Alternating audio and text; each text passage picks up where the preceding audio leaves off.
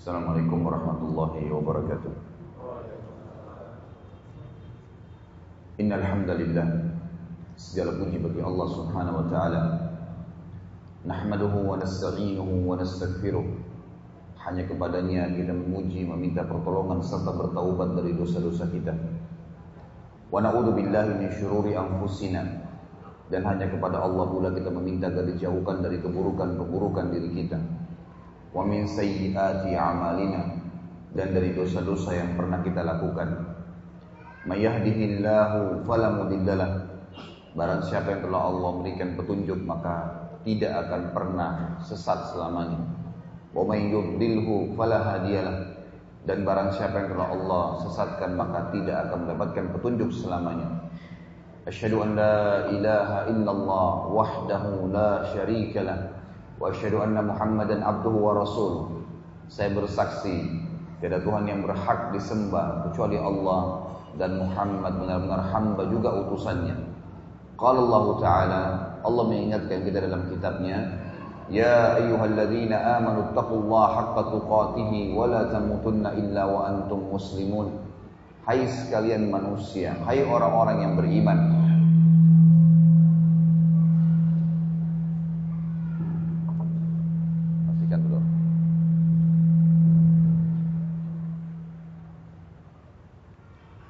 Hai orang-orang yang beriman, bertakwalah kepada Allah, patuh dan tunduklah kepada satu-satunya pencipta segala sesuatunya yaitu Allah. Dan janganlah kalian meninggal dunia kecuali dalam keadaan Islam. Di ayat yang kedua, qala Allah Ta'ala, Ya ayuhan nasu taqu rabbakum alladhi khalaqakum min nafsin wahida wa khalaqa minha zawjaha wa batha minhuma rijalan katsiran wa nisaa واتقوا الله الذي تساءلون به والارham innallaha kana 'alaikum raqiba Hai sekalian manusia sekali lagi bertakwalah hanya patuh dan tunduklah kepada satu-satunya Tuhan pencipta segala sesuatunya yaitu Allah yang telah menciptakan kalian dari jiwa yang satu yaitu Adam alaihissalam dan menciptakan dari jiwa yang satu istrinya Hawa alaihissalam dan telah banyak memberikan keturunan laki-laki juga perempuan dari keduanya sekali lagi bertakwalah hanya patuh dan tunduklah kepadanya dan jagalah hubungan silaturahim. Sungguhnya Allah senantiasa mengawasi kalian. Di ayat yang ketiga, qala Allah Ta'ala, Ya ayyuhalladzina amanu taqullaha wa qulu qawlan sadida yuslih lakum a'malakum wa yaghfir lakum dhunubakum wa may yuti'illaha wa rasulahu faqad faza fawzan 'azima. Hai sekalian orang-orang yang beriman, sekali lagi bertakwalah hanya patuh dan tunduklah kepada satu-satunya pencipta segala sesuatunya dan senantiasa ucapkan kalimat-kalimat yang benar. Niscaya ia akan mengampuni dosa-dosa kalian. Dan barang siapa yang mentaati Allah dan Rasulnya maka dia telah mendapatkan kemenangan yang besar. Amma ba'd fa inna asdaqal hadithi kitabullah. Kita tahu sebaik-baik rujukan bagi umat Islam dalam segala lini kehidupan mereka terutama ibadah adalah kitabullah Al-Quran wa khair hadi hadi Muhammadin sallallahu alaihi wasallam dan sebaik-baik petunjuk yang merincikan dan melengkapi Al-Qur'an adalah petunjuk Nabi besar Muhammad sallallahu alaihi wasallam yang dikenal dengan As-Sunnah. Keduanya rujukan umat Islam dalam segala ini kehidupan terutama dalam ibadah. Wa syarrul umuri muhdatsatuha dan seburuk-buruk ibadah yang tidak punya rujukan wahyu dari Al-Qur'an dan Sunnah. Fa inna kulla bid'ah semua ibadah yang tidak punya rujukan wahyu dikenal dengan perbuatan baru dalam agama. Wa nabidatun dhalalah dan perbuatan baru itu pasti akan membawa pelakunya pada kekeliruan dan kesesatan. Wajarun finar itu akan membawa pelakunya ke dalam api neraka. Saudaraku seiman rahimani rahimakumullah. Tema kita pagi ini semoga Allah berkahi ke depan adalah saudaraku inilah rahasia rezekimu. Saya tentunya di awal pembukaan ini memohon kepada Allah Azza wa Jal agar mengikhlaskan niat kita dan juga saya berharap jemaah membantu saya mendoakan. Mudah-mudahan apa yang akan saya paparkan ini bisa bermanfaat bagi diri saya sendiri dan juga kepada hadirin. Serta mudah-mudahan bisa dirilis dalam bentuk buku. Karena insya Allah dalam waktu dekat saya akan terbitkan dalam bentuk buku. Membahas masalah rezeki saudara banyak orang mengurung istilah rezeki ini di makanan, minuman, kendaraan, rumah, sebatas itu saja. Padahal rezeki itu diberikan definisi oleh para ulama adalah segala sesuatu yang dibutuhkan oleh makhluk segala sesuatu yang dibutuhkan oleh makhluk dalam menjalani roda kehidupan di dunia masuk di dalamnya manusia jin tumbuh-tumbuhan dan hewan jadi rezeki itu luar biasa luasnya bukan hanya sekedar berputar di kebutuhan yang selama ini banyak orang kita atau banyak orang di antara kita memahaminya. Dia hanya menganggap rezeki dan bahkan mengucapkan alhamdulillah kalau kenyang dari makanan, kalau punya baju, kalau punya rumah, kalau punya materi, jabatan. Dia tidak faham bahwasanya rezeki itu masuk dalam segala sesuatunya. Pohon-pohon di sekitar kita, yang terus saja gugur daunnya yang satu keluar daunnya yang lain. Buahnya selesai musim buah yang satu keluar buah yang lain. Udara oksigen yang tidak terhingga jumlahnya dihirup gratis oleh seluruh makhluk adalah rezeki yang tidak terhingga, yang tidak terhingga. Kita masih bisa hidup dengan lapar sampai seminggu bahkan mungkin sebulan tetapi tanpa oksigen kita tidak bisa hidup walaupun cuma sesaat. Oksigen jauh lebih besar dalam bentuk rezeki daripada makanan dan minuman. Tapi apakah pernah kita mensyukuri oksigen itu? Bukankah seseorang di antara kita melihat ada beberapa kaum muslimin yang sakit pada saat mereka sesak nafas dan butuh oksigen karena tidak bisa dihirup secara langsung, ada permasalahan di jaringan pernapasannya, dia harus membayar tabung oksigen. Apakah Anda sudah pernah berpikir berapa harga tabung oksigen itu?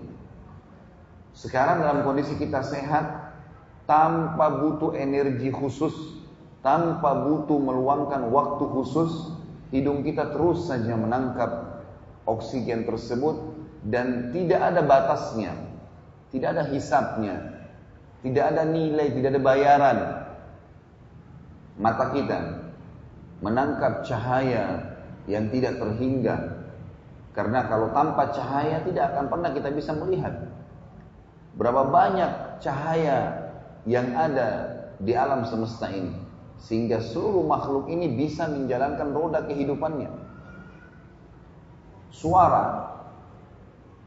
Tanpa suara kuping kita tidak akan berfungsi. Begitu pula dengan energi, rasa dan perasaan di dalam tubuh kita semuanya rezeki. Bayangkan kalau kita tidak punya rasa, ikhwani. Kita tidak tahu kapan kita lapar, kita nggak tahu kapan kita kenyang, kita nggak tahu kapan kita haus, kita nggak tahu kapan kita sudah hilang dahaganya, kita nggak tahu kapan kita capek, dan kita tidak tahu kapan capek itu sudah hilang. Kita nggak pernah tahu kapan kita butuh buang air besar dan buang air kecil. Azzakumullah. Semoga Allah muliakan anda semua. Dan ini dianjurkan diucapkan doa ini kalau menyebutkan sesuatu tempat yang kurang baik. Seperti tempat buang hajat tadi. Bayangkan kalau kita tidak punya rasa itu. Dan juga selesai menyelesaikan hajat ini tidak ada rasa. Kita mungkin bisa meninggal di tempat saudara. Kita tidak tahu kapan kita lapar sehingga mengisi nutrisi tubuh yang dibutuhkan. Kita nggak tahu kapan kita haus, kita nggak tahu kapan harus kita keluarkan kotoran dari tubuh kita karena tidak punya rasa. Kata ulama, ini semua adalah rezeki-rezeki dasar. Sebelum makanan, sebelum minuman, sebelum kendaraan, sebelum pakaian, sebelum kebutuhan-kebutuhan dasar itu.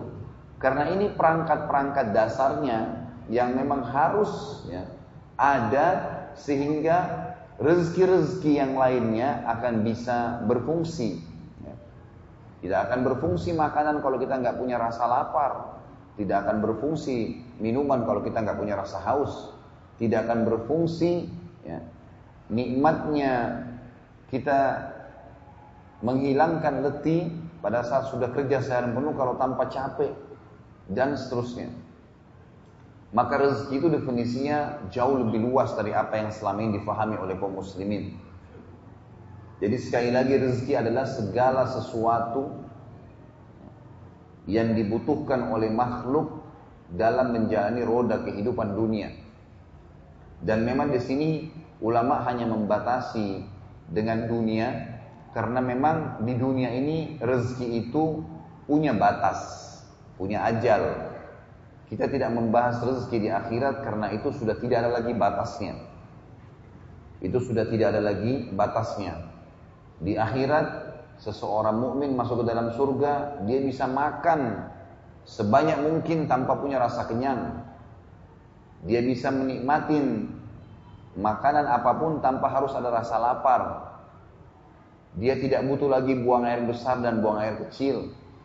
Di dalam riwayat Bukhari dikatakan ahli surga tidak butuh lagi, tidak ada lagi bagi mereka sakit. Tidak ada buang air besar dan buang air kecil.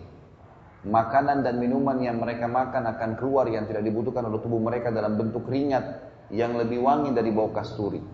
Gak ada masa muda, gak ada masa tua. Maksudnya tidak ada masa anak-anak dan tidak ada masa tua. Semuanya berumur 33 tahun. Sebagaimana disebutkan dalam hadis yang sahih ini.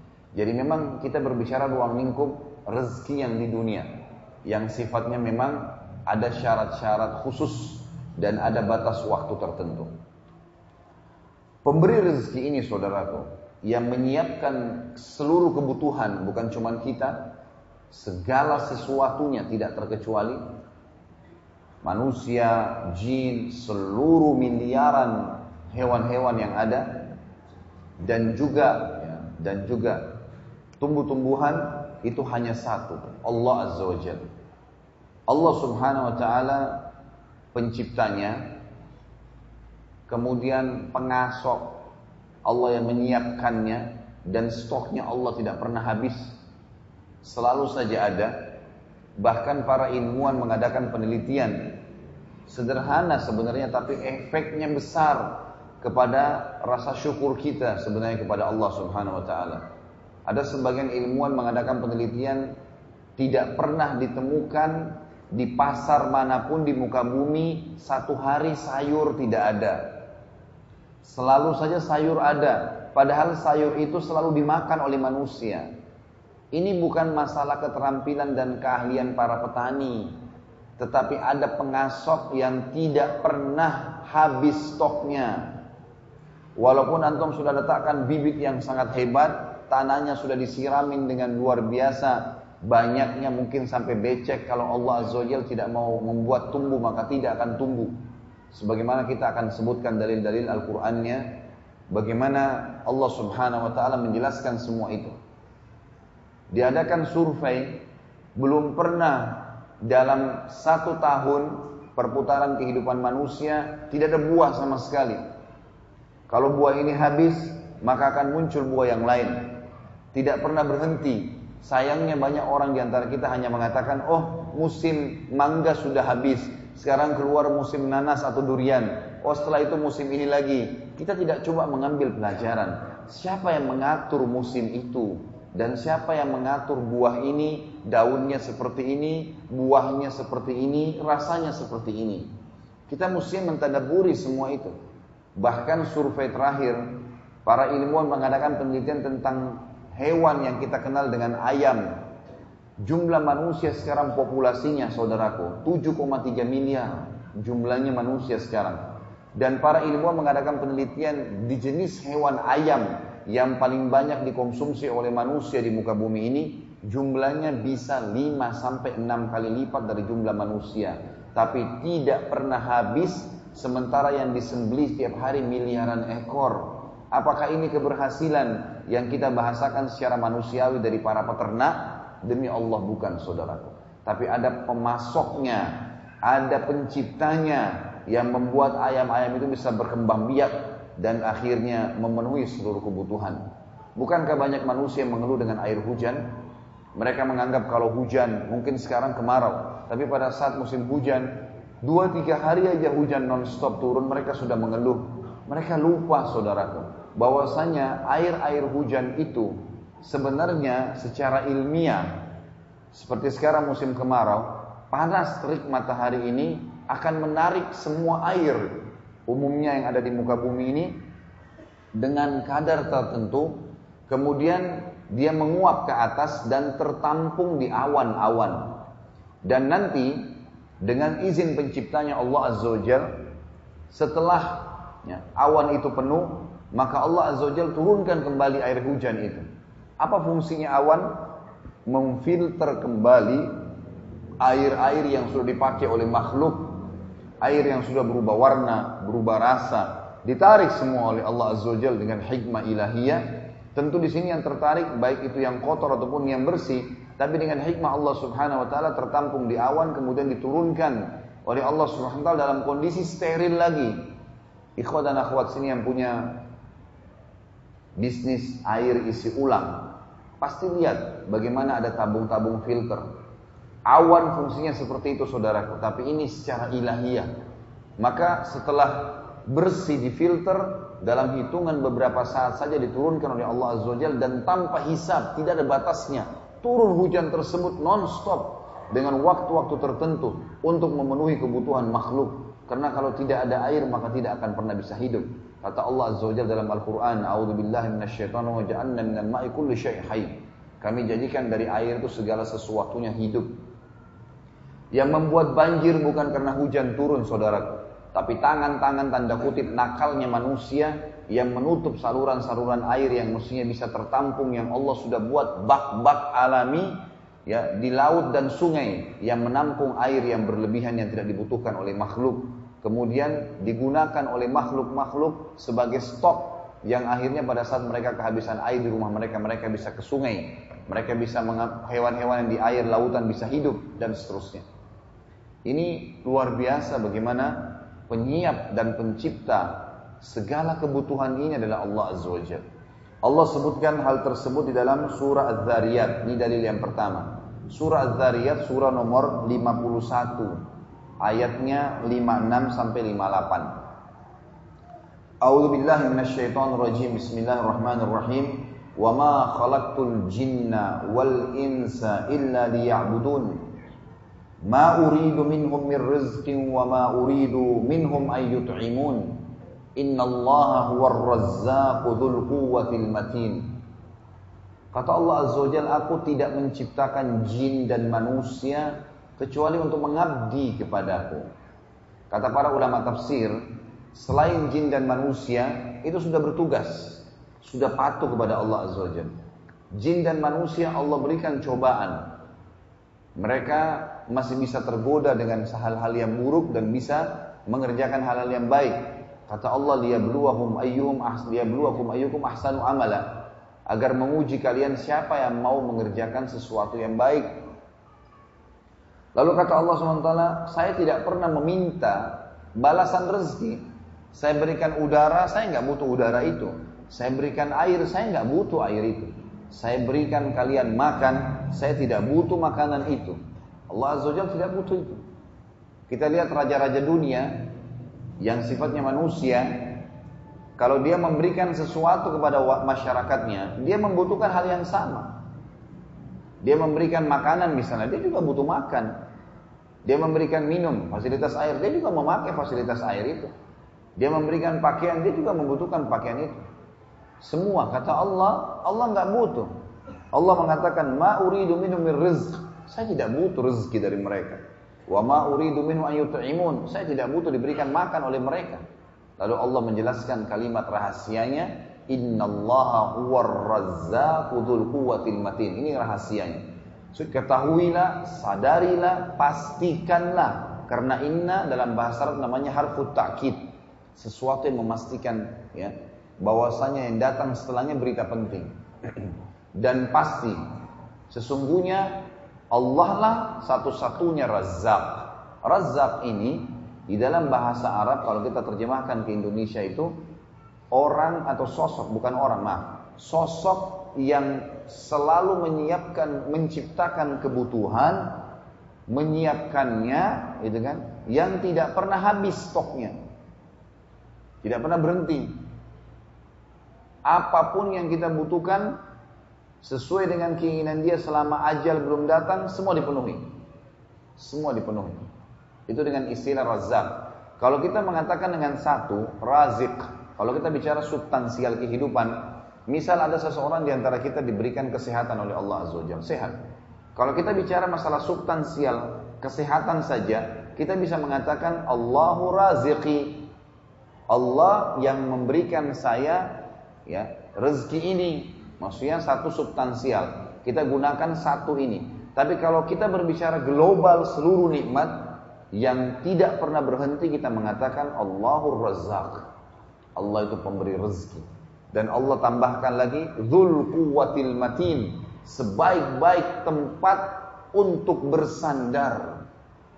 Di dalam hadis riwayat Tirmidzi, kata Nabi wasallam, "Man lam yad'ullah yaghdab alaih." Siapa yang tidak memohon kepada Allah, malah Allah murka padanya. Dalam pepatah bahasa Arab pada saat menjamalkan hadis ini, para pujangga syair muslim mengatakan, "Mintalah, janganlah kau minta kepada manusia yang kalau kau minta padanya, dia akan marah. Sekali kita minta bantuan dikasih, dua kali, tiga kali, sepuluh kali, dia akan marah nanti. Ini orang ngapain bolak-balik, bolak-balik. Tapi kata pepatah bahasa Arab ini, mintalah kepada zat Allah Azza wa yang justru kalau kau tidak minta, dia akan marah padamu. Justru harus kita tamak terhadap rahmat Allah. Sudah sehat, minta kesehatan. Sampai ulama membahas dalam bab khusus doa. Dan ini teman-teman bisa nonton ada ceramah saya di web di www.khalidbasama.com atau juga bisa di YouTube. Judulnya dahsyatnya doa. Panjang lebar saya jelaskan masalah itu. Ulama mengatakan lebih tepat dan lebih besar pahalanya bila seseorang memohon kepada Allah Azza wa Jal dipertahankan sebuah nikmat dan ditambah daripada pada saat nikmat itu sudah diangkat baru dia mohon dikembalikan. Jadi misal pada saat kita lagi sehat lebih besar pahalanya antum mengatakan ya Allah pertahankanlah kesehatanku ini. Itu lebih tepat, lebih besar pahalanya dibandingkan kalau sudah sakit baru bilang ya Allah sembuhin saya. Artinya Allah Azza wa memang mau supaya kita ngerengek dan manja. Dan memang Allah Azza wa sangat memanjakan kita. Sangat memanjakan. Manusia ini luar biasa dimanjakan. Apa pun disediakan. Apa kebutuhan antum yang belum disiapkan oleh Allah Subhanahu taala? Sampai pernah ada yang mengatakan kepada saya, Ustaz, saya miskin sekali. Gak punya pekerjaan, gak punya simpanan uang. Banyak kekurangan-kekurangan. Saya bilang, antum kaya kok. Kok bisa Ustaz bilang kaya? Saya bilang di diri antum ini, karena saya tangkap dia menilai rezeki itu dari duit saja. Saya tangkapnya orang ini menilai dari uang saja. Maka saya masuk ke alam pikiran dia. Saya mengatakan, kamu ini sangat kaya sebenarnya. Anda ini sangat kaya. Mau bukti? Dia bilang, iya Ustaz. Kalau seandainya saya bilang, ada seseorang yang mau membeli, Alhamdulillah jari-jarinya semua utuh. Matanya utuh, telinganya utuh. Semua Masya Allah kulitnya bagus, rambutnya bagus, nggak ada masalah di tubuhnya. Saya bilang, kalau ada satu orang datang mau beli jempol antum ini dengan 5 miliar, mau jual nggak? Potong, diambil sama dia, dibayar 5 miliar. Mau nggak? Nggak mau, Ustaz. Loh kenapa nggak mau? 5 miliar. Dia bilang saya nggak mau, berarti jempol saya nggak ada kesakitan. Saya bilang kalau begitu, antum punya satu jempol ini 5 miliar jumlahnya. Coba kali 5, kali 10 jari. Kuping, mau nggak dipotong satu kupingnya dikasih 10 miliar? Nggak mau. Orang nggak mau. Kalau dia sehat ya. Kalau nggak sehat mungkin dia mau. Allah alam. Tapi kalau orang masih normal dia nggak mau. Untuk apa? Tidak ada kuping saya satu. Matanya dicungkil dua-duanya. Kasih uang 5 miliar. Nggak mau. Ternyata nikmatnya Allah Azza Jalla besar. Makanya saya bilang ikhwani, dari awal tadi definisi penting. Jangan kurung rezeki itu hanya di makanan, minuman, pakaian dan kendaraan. Ini keliru ini. Terlalu besar nikmatnya Allah pada diri kita, terlalu besar. Kalau kita peka mau melihat itu luar biasa. Di dalam riwayat Bukhari dikatakan ada seseorang dari Bani Israel menyembah Allah selama 500 tahun. 500 tahun menyembah Allah Azza wa Ini nggak main-main. Di sebuah pulau nggak ada kemaksiatannya 500 tahun. Pada saat dia meninggal, pada saat dia meninggal dunia, maka kata Nabi SAW orang ini bertemu dengan Allah Azza wa Lalu Allah Subhanahu wa taala mengatakan kepada para malaikat, "Masukkan orang ini ke dalam surga dengan rahmatku." Orang ini bilang, "Amalku ya Allah 500 tahun sholat, puasa, ibadah, tidak pernah ada maksiat di pulau sendirian. 500 tahun Allah kasih umur. Kata Allah SWT dengan rahmatku. Dia bilang amalku ya Allah. Tiga kali Allah ulangi. Dengan rahmatku. Dia mengatakan amalku ya Allah. Tetap ngotot. Maka kata Allah Azza wa. Ambil seluruh amalnya hambaku ini timbang dengan nikmat mata yang aku kasih. Waktu ditaruh di timbangan ikhwani, tiba-tiba nikmat mata saja itu sudah jauh lebih berat daripada seluruh amal yang dia kerjakan. Nikmat mata, belum nikmat yang lain nih. Belum nikmat, terlalu banyak nikmatnya Allah Azza wa yang tidak terhitung, gitu kan? Maka kita harus peka dalam memahami apa pun yang berhubungan dengan rezeki tentu dengan ilmu yang benar. Sebagaimana insya Allah saya berdoa kepada Allah Azza agar memberikan pemahaman yang jelas bagi kita semua dengan materi yang kita sampaikan pada hari ini. Ada seseorang dosen di Ummul Qura. Beliau pernah bercerita, saya dengarkan di kasetnya. Kemudian saya jadikan sebagai tambahan informasi dalam berhubungan surah Az-Zariyat ini. Dia bilang saya lagi jalan, di jalan sama salah satu teman saya, temannya kebetulan pengusaha. Lalu kemudian beliau bilang, teman saya berkata, Syekh, ajarkan kepada saya doa yang kalau saya baca Allah selalu menambah terus rezeki saya. Kata Syekh ini tidak terlintas apa pun di benak saya kecuali surah Az-Zariyat ayat 56 sampai 58 tadi.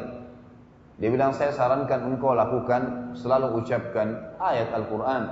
Wa ma khalaqtul jinna wal insa illa liya'budun. Ma uridu minhum min rizqi wa ma uridu minhum an yut'imun. Innallahu warrazzaqu dzul quwwatil matin. Ikrarkan kalimat itu dalam doamu. Innallahu warrazzaqu dzul quwwatil matin. Urzuqni.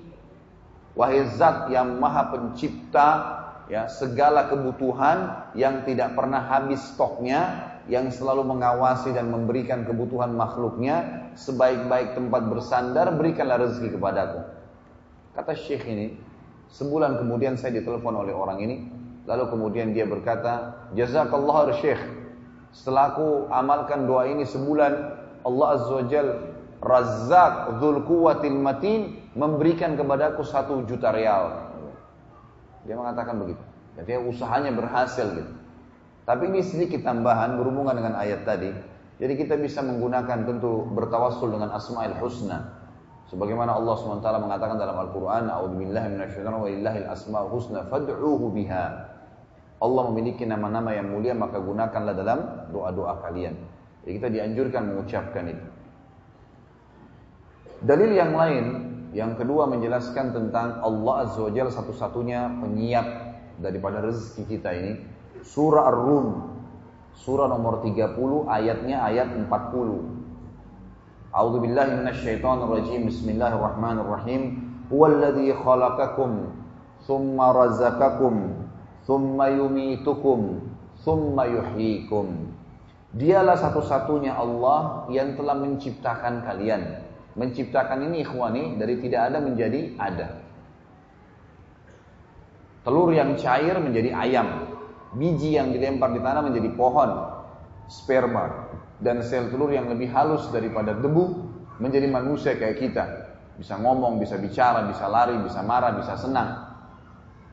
Lalu dialah yang memberikan kalian rezeki, memenuhi kebutuhan-kebutuhan kalian. Dia ciptakan dan dia penuhi kebutuhan kalian. Mata butuh cahaya, diciptakan cahaya. Tidak ada batasnya. Telinga butuh suara, diciptakan suara. Hidung butuh oksigen, diciptakan oksigen. Lidah kita bisa mengecap, diciptakan beragam macam rasa. Yang pad, yang pedas, yang asin, yang manis, ya, yang gurih.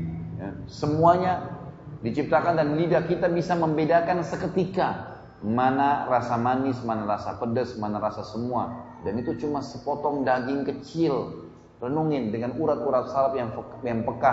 Hidung kita bisa membedakan mana bau busuk, bau wangi dalam seketika. Ini semua luar biasa rezekinya Allah Azza wa Bibir kita membutuhkan ucapan, suara dari dalam, maka dikeluarkan dari kerongkongan kita. Tangan kita ya bisa menjamah, kaki kita bisa melangkah. Dimudahkan oleh Allah Azza wa dengan kadar-kadarnya semua. Dia memenuhi kebutuhan kalian. Lalu dikatakan dan dia yang mematikan kalian serta dia ya juga yang menghidupkan kalian, membuat kalian bisa bergerak hidup nih dan yang membuat nanti kalian mati hanya dia. Kata Allah, hal min syurakaikum man yaf'alu min dzalikum min syai'? Ada enggak yang kalian seru selain Allah? Pohon kah dianggap keramat, jimat kah, gunung kah, syaitan kah, apa aja lah yang kalian seru selain Allah, yang kalian sekutukan dengan Allah, yang bisa melakukan itu buat kalian, bisa memfungsikan mata kalian, bisa menyiapkan cahaya, bisa menerbitkan matahari, bisa menyiapkan asupan suara, bisa menyiapkan oksigen tanpa batas. Adakah yang bisa lakukan itu? Kata Allah Subhanahu wa taala amma yusyrikun. Maha suci dan maha tinggi Allah terhadap yang mereka sekutukan. Semua selain Allah, ikhwani dan akhwati rahimakumullah adalah makhluk seperti kita. Kita sama dengan angin, air, api, langit, bumi, apa saja, malaikat, jin, tumbuh-tumbuhan, hewan, sama sebagai makhluk. Cuma beda fungsi. Jangan pernah menggantungkan nasib kita kepada makhluk tersebut. Renungi hadis kudsi riwayat Bukhari. Di mana Nabi SAW bersabda Allah Azza wa berfirman, Wahai anak Adam, kalau engkau menggantungkan nasibmu padaku, maka aku akan menjadi pencukup bagimu. Dan wahai anak Adam, kalau engkau menggantungkan nasibmu pada makhluk, aku akan membiarkan kau dengan keadaanmu. Ya, dikasih nggak dikasih terserah.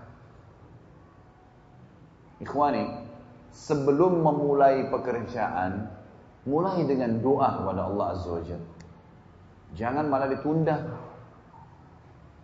Bukankah kita kalau mau makan disuruh berdoa dulu, mau minum berdoa dulu, mau tidur berdoa dulu, selalu kan begitu. Kita subhanallah kalau ke dokter, dokter dulu, doanya nomor 30. Nanti kalau sudah tidak sembuh baru angkat tangan ke langit minta kepada Allah. Sebelum ke dokter berdoa, ya Allah, jadikan dokter ini penyebab saya sembuh. Sembuh tuh insya Allah. Ada orang nggak 10 tahun nggak sembuh-sembuh. Apa masalahnya? Karena tidak menggantungkan dirinya pada Allah Azza menggantungkan diri pada dokter. Dok, kok saya belum sembuh ya? Telepon lagi ada obat lain nggak? Konsultasi sama dokter spesialis yang lain sampai ke luar negeri. Gimana bisa sembuh nih? Pencipta kamu Allah, pencipta penyakit itu Allah, pencipta kesembuhannya Allah. La ilaha illallah, nggak ada yang lain. Yang ciptakan kita Allah, yang ciptakan lapar kita Allah, yang ciptakan penghilang lapar itu Allah. Nggak ada yang lain. La ilaha illallah. Maka hadis kursi ini mulia sekali. Dalam hadis kursi yang lain, Allah Azza wa juga berfirman, Wahai anak Adam, kalau seandainya engkau meyakini ada kerajaanku, maka kamu tidak usah takut dengan raja siapa pun di dunia. Karena kerajaanku tidak akan pernah hilang. Usah takut. Raja siapa pun, Ibrahim alaihissalam berhadapan dengan Namrud yang bisa menebas lehernya setiap saat, tidak takut. Tidak ada yang ditakut. Kata, kata Allah SWT, wahai anak Adam, kalau seandainya aku menentukan rezekimu, dan kamu ridho dengan itu, selalu bilang alhamdulillah, kamu ridho dengan itu. Aku akan jadikan rezeki itu mencukupi bagimu. Dan kalau seandainya rezeki itu kau tidak terima, kau tidak ridho, ngerutu, selalu kurang saja hidupnya dianggap, selalu saja sangka buruk dengan Allah. Kata Allah SWT, aku akan sempitkan dunia di hadapanmu dan tidak akan datang kepadamu rezeki kecuali yang sudah aku catatkan bisa. Tetap yang sudah aku tentukan kadarnya itu sampai kepadamu. Yang lain tidak ada. Ini hadis yang agung nih, gitu kan. Dalam riwayat yang lain, riwayat Bukhari, Nabi SAW bersabda juga Allah SWT berfirman, Wahai hamba-hambaku, aku telah mengharamkan kezaliman untuk diriku, maka aku jadikan itu haram di antara kalian. Gak boleh saling mengambil haknya orang lain. Sudah ditentukan semuanya kok haknya. Lalu kata Allah Subhanahu wa taala, "Wahai hamba-hambaku jin dan manusia, semua tidak terkecuali." Kalau seandainya kalian semua beriman dengan iman yang satu, kata para ulama hadis, seperti imannya Nabi Muhammad SAW. Semua kita ini, semua jin, semua manusia, tingkat imannya imannya Nabi Muhammad SAW. Luar biasa, gak ada kufur tingkatnya luar biasa. Kata kata Nabi SAW, Allah berfirman, itu tidak akan mengurangi dan menambah sedikit pun dari kekayaan dan kekuasaanku. Tidak ada pengaruhnya. Kalau kalian semuanya beriman, tidak berpengaruh buat saya, kata Allah.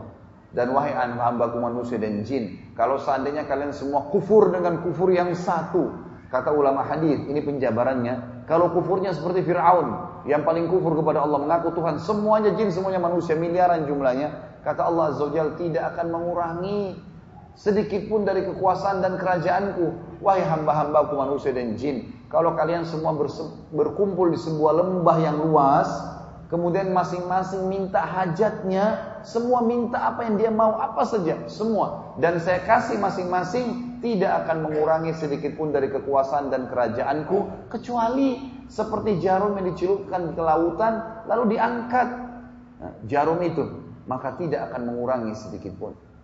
Jadi kita harus renungin semua ini ikhwan. Allah Azza Jalla memberi rezeki. Jangan pernah menggantungkan nasib pada makhluk. Gantungkan nasib kepada Allah Azza Jalla. Kalau ada sesuatu yang belum kita dapatkan, maka yakinlah. Kalau bukan dosa penghambatnya, berarti Allah Azza Jalla belum tentukan sebagai bagian dari kita. Saya ingin berikan gambaran dulu.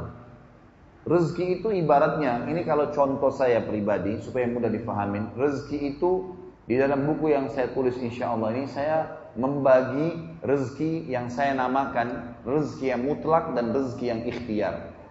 Agar mudah dipahami saja. Ini metode penulisan. Rezeki itu saya berikan contoh seperti sebuah pohon. Pohon ini ada buah yang berjatuhan, ada buah yang bergelantungan. Buah yang berjatuhan ini dan bergelantungan siapa saja beriman atau tidak beriman Beriman atau kafir sama saja. Akan mendapatkan, bisa mendapatkan. Allah Azza wa Jal tidak membeda-bedakan. Yang kafir bisa dapat mobil, bisa makan, bisa bernafas. Karena memang ini dunia dan orang-orang kafir adalah ajang dakwanya orang yang beriman untuk diperbaikin. Begitulah Allah buat permainan kehidupan ini gitu ya. Maka kita harus tahu di sini semua bisa mendapatkan. Yang berjatuhan itu, itu bahasa saya rezeki yang mutlak. Artinya akan sampai ke antum, antum berusaha atau tidak. Di sini rezeki yang berjatuhan ini seperti misal oksigen yang kita hirup selama kita hidup, cahaya yang kita tangkap oleh mata, suara ditangkap oleh kuping, fungsi-fungsi anggota tubuh kita rasa tadi dan perasaan. Kemudian kadang-kadang seperti gelas minuman ini, saya tidak pernah pesan dengan panitia, tapi disiapkan oleh teman-teman jazakumullah khair, disiapkan maka ini adalah rezeki mutlak saya. Artinya akan sampai kepada saya nih. Gitu kan. Sama halnya ada juga orang tidak bekerja tidak apa. Orang tuanya yang setengah mati banting tulang, begitu meninggal dapat warisan. Itu mutlak semua. Sifatnya mutlak itu. Gitu kan. Artinya akan sampai. Dan ini masuk dalam hadis Nabi SAW yang berbunyi riwayat Imam Ahmad. Kalau seseorang itu lari dari rezekinya, lari dari rezekinya, Sebagaimana dia lari dari kematian, rezekinya akan datang mengejarnya seperti mati mengejarnya. Ini hadis agung ini, luar biasa. Antum ke mana pun akan datang tuh rezeki. Duduk di rumah tetangga antarin makanan. Sampai ke kita itu. Bayi janin di dalam perut gak pernah bekerja.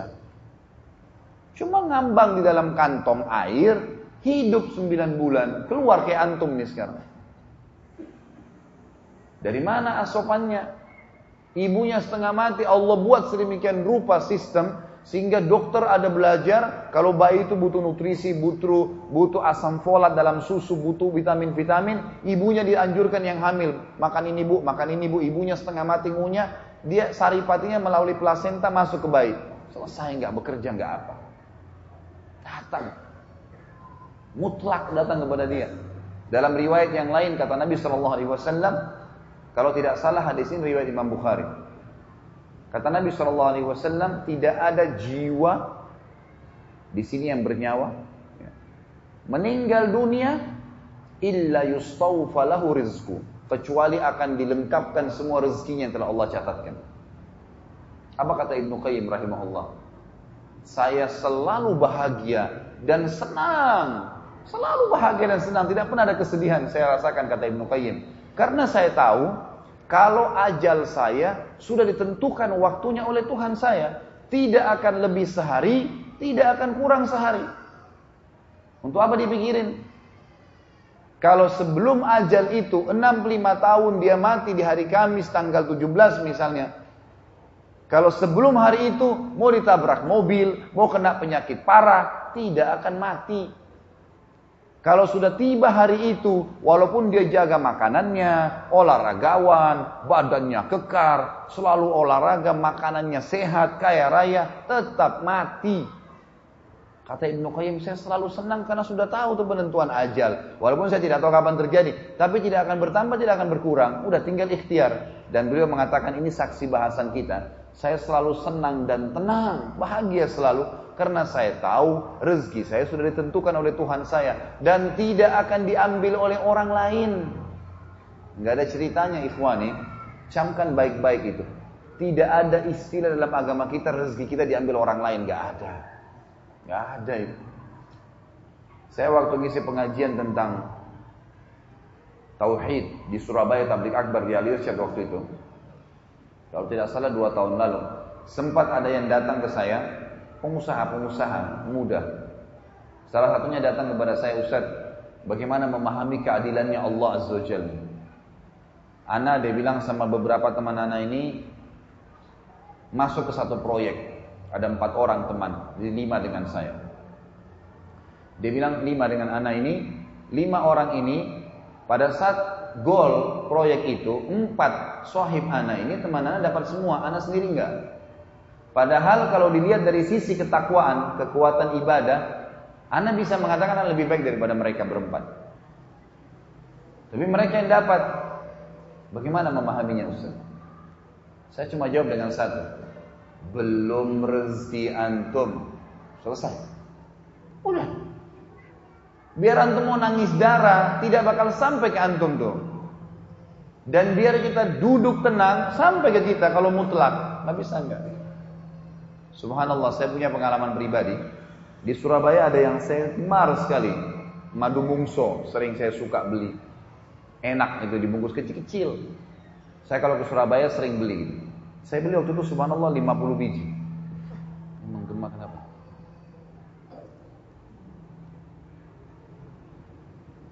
Jadi saya beli sampai 50 biji ikhwani, taruh di kresek kecil.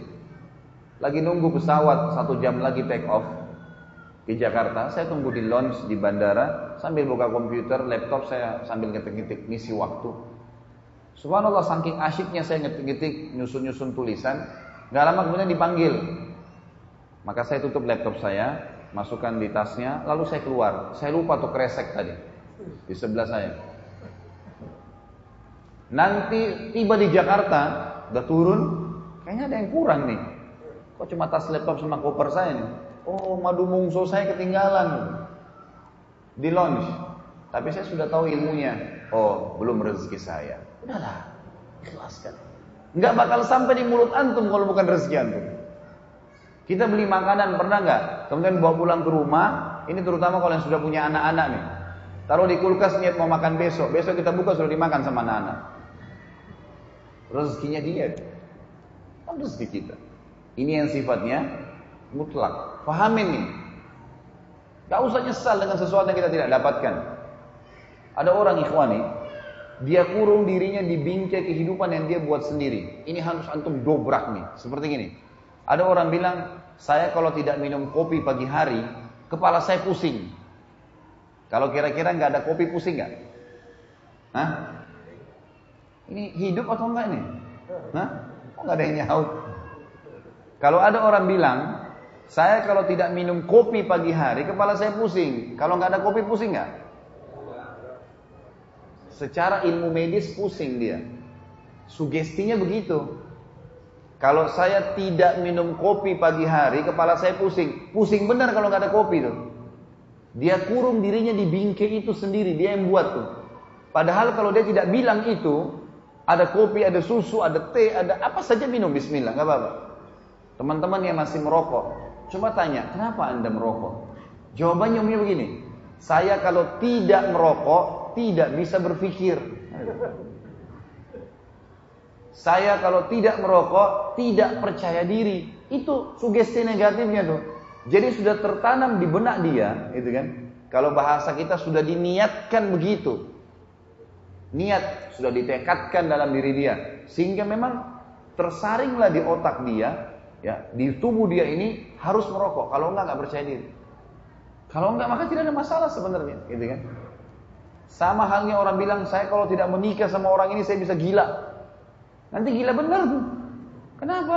Masih banyak manusia seperti dia. Cuma beda paras wajah, beda kulit saja. Cari minta kepada Allah SWT. Allah cuma buat variasi kok ini, gitu kan? Kata Nabi SAW, kalau seseorang di antara kalian melihat lawan jenisnya dan bangkit syahwatnya, dia jadi pengen berbuat yang haram, maka kembalilah kepada pasangannya, karena pasangannya memiliki apa yang dimiliki orang itu. Kemaluannya sama saja. Ini kemasannya yang berbeda. Sama saja. Jangan terpengaruh dengan kemasan-kemasan, gitu kan? Kemasan ini boleh kita cari yang terbaik, tapi jangan terpengaruh. Kita makan nih, ini rendang, ini sayur asem, ini rawon, ini sambal, macam-macam tempe. Waktu antum cuil-cuil dikit, dicampur-campur, kita masih bisa bedain mana nasi, mana tempe, mana sayur asam, mana rawon. Ada tercampur jadi satu. Waktu kita taruh di lidah kita, kita masih bisa bedain tuh. Oh ini rasanya ini, oh rasanya ini. Tapi kalau sudah lewat sedikit saja, ukuran gini aja di tenggorokan kita, masih bisa bedain mana rawon, mana sayur asam tadi, mana tempe. Udah nggak bisa. Itu tuh kemasan di luar saja. Kemasan di luar. Fahamin. Ya, ini poin penting. Rezeki yang mutlak akan datang kepada siapa pun termasuk yang kafir dan dia tidak akan meninggal kecuali sudah diantarkan kepada dia semuanya tidak terkecuali. Hadis Nabi SAW jelas. Ada rezeki yang kedua di atas pohon bergelantungan untuk naik semua orang bisa kafir atau mukmin tapi dia butuh tangga tangga ini ikhwani adalah keterampilan ilmu ada orang sekolah S1 supaya nanti dia ngajar bisa dapat gaji. Ada orang sudah S1 dia mau S2 karena kalau dia ngajar di kampus S2 gajinya lebih tinggi. Ada yang sudah S2 dia mau S3. Ada yang sampai kejar profesor. Ada orang punya satu restoran mau buka dua restoran cabang. Ini adalah tambahan ekstra. Dia butuh ilmu untuk itu. Ilmu itu tangganya. Nanti kalau dia sudah punya tangga dia naik ke atas, dia boleh petik buah yang dia mau. Makanya orang kafir ada yang punya lima, punya sepuluh hotel misalnya. Memang dia ikhtiar. Dia berusaha, dia kuasai ilmunya, dia naik tangga, dia petik semua tuh yang dia mau. Dan ini tidak ada batasnya nih. Ini jangan dibayangkan pohon kecil, ini cuma eh, simbol saja, penjelasan. Ini pohon yang raksasa besar, miliaran buahnya tidak pernah habis. Dipetik keluar lagi, terus begitu. Semua orang bisa pakai. Makanya semua orang, satu orang buka restoran, yang seratus orang juga buka restoran, tidak ada masalah. Tinggal bagaimana dia menguasai bidangnya. Cuma perbedaan antara rezekinya orang beriman dengan orang kafir di masalah keberkahannya. Karena orang-orang beriman dilarang oleh Allah mengambil buah yang busuk dan berulat. Nggak boleh. Ini halal haram nih. Ini yang berjatuhan nih. Ambil yang bagus saja ya. Yang masih bagus. Yang busuk jangan. Ada yang antarin kita makanan sampai ke rumah udah bagian tuh sebenarnya. Tapi ternyata kita tahu ini dari uang hasil curian. Ini uang hasil korupsi, jangan dimakan. Jadi kita bisa nolak itu buah yang berjatuhan. Buah yang bergelantungan juga petik yang berkualitas saja. Jangan petik yang lain. Yang berulat-ulat nggak usah. Orang kafir nggak semua diambil sama dia. Di situ perbedaannya. Terbuka sekali pintu rezeki. Jadi jangan antum heran, kenapa ada orang aliran sesat kafir tapi kaya raya. Memang dia ikhtiar. Gitu kan? Makanya jawaban Syekh Utsaimin rahimahullah yang luar biasa yang saya tangkap memang ini kedalaman ilmu beliau. Waktu ditanya, "Syekh, bagaimana kita menanggapi orang-orang Syiah yang di mana-mana sudah punya kampus, sudah punya yayasan, sudah punya usaha, pengusahanya banyak. Kata syekhnya, apa yang dilakukan oleh mereka, lakukan juga dan double kalau perlu. Kalau mereka punya seminar satu, antum buat dua seminar. Kalau mereka punya satu perusahaan, antum punya dua perusahaan. Mereka punya satu kampus, antum punya dua kampus. Enggak usah di kantor itu, enggak usah di anu. Jelasin sedikit saja tentang kesalahan mereka, selebihnya kita berbuat. Berikan penggantinya buat umat. Jadi seperti itu memahaminya. Kemudian Allah Subhanahu wa taala juga berfirman di dalam surah Ghafir. Ini dalil yang ketiga. Surah Ghafir surah nomor 40 ayat 64.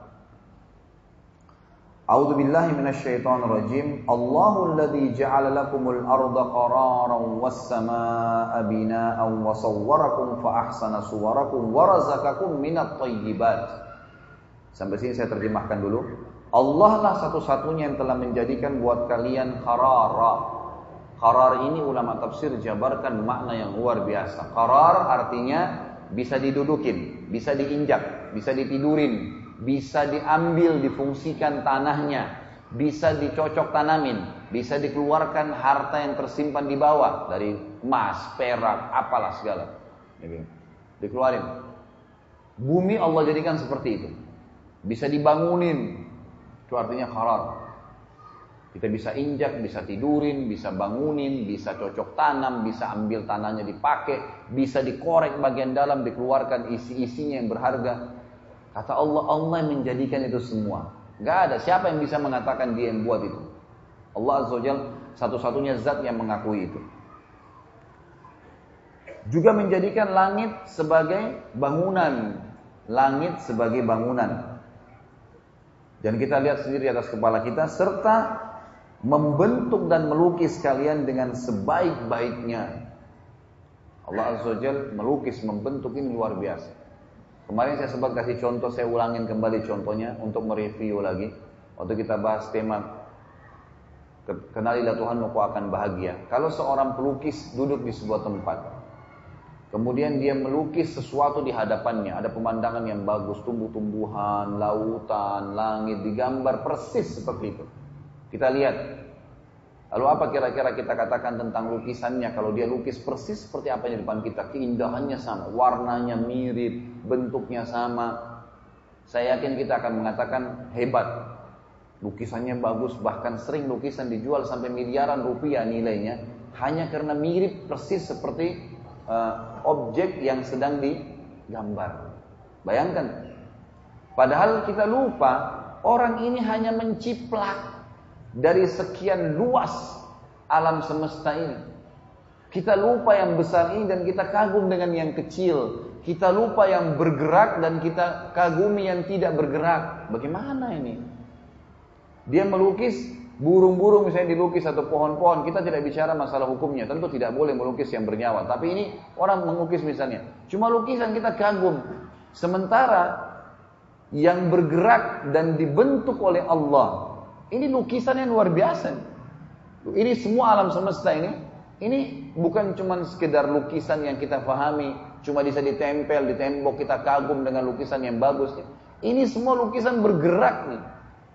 Pohonnya berbuah, makhluknya berjalan, udaranya banyak, pergantian siang malam. Ini luar biasa. Bagaimana bisa manusia lalai dengan masalah-masalah seperti ini?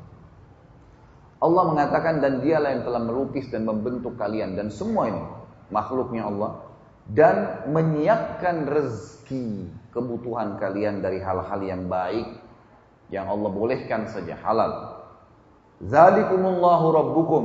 Itulah Tuhan kalian satu-satunya Allah. Fatabarakallahu rabbul alamin. Maka maha suci dan maha tinggi Allah Tuhan alam semesta. Dalil yang terakhir dalam pembukaan ini sebenarnya masih di awal-awal karena semua selalu saya buka dengan dalil supaya jelas dulu. Target bahasan kita pemberi rezeki adalah Allah Subhanahu wa taala. Surah Qaf, surah nomor 50 ayatnya 6 sampai 11. A'udzu billahi minasyaitonir rajim. Afalam yanzuru ila as-sama'i fawqahum kaifa banainaha wa zayyanaha wa ma laha min furuj Tidakkah mereka itu semua manusia dan jin, kita bicara mengenai manusia aja deh. Kalangan kita. Tidakkah mereka melihat ke langit di atas kepala mereka? Bagaimana kami membangunnya? Kita kadang-kadang subhanallah kagum dengan bangunan, misalnya masjid ini kekar, besar. Atau ada sebuah istana yang besar. Kita kagum, oh hebat ya, bagus ya. Terus kita lupa bangunan yang lebih besar di atas kepala kita. Padahal bangunan-bangunan dunia ini kalau kita sudah naik pesawat misalnya, tidak kelihatan lagi tuh semewah apa pun rumah itu. Tapi langit nggak bisa. Kita nggak bisa tinggalkan, selalu ada di atas kepala kita. Mau di atas pesawat, mau di bumi, dengan kokohnya. Dalam ayat lain Allah mengatakan, "Bighairi amadin tarawunaha." kami bangun langit tanpa tiang menyanggahnya. Gak bisa, para arsitek sekarang manusia mengatakan tidak bisa bangunan tanpa tiang, gak mungkin.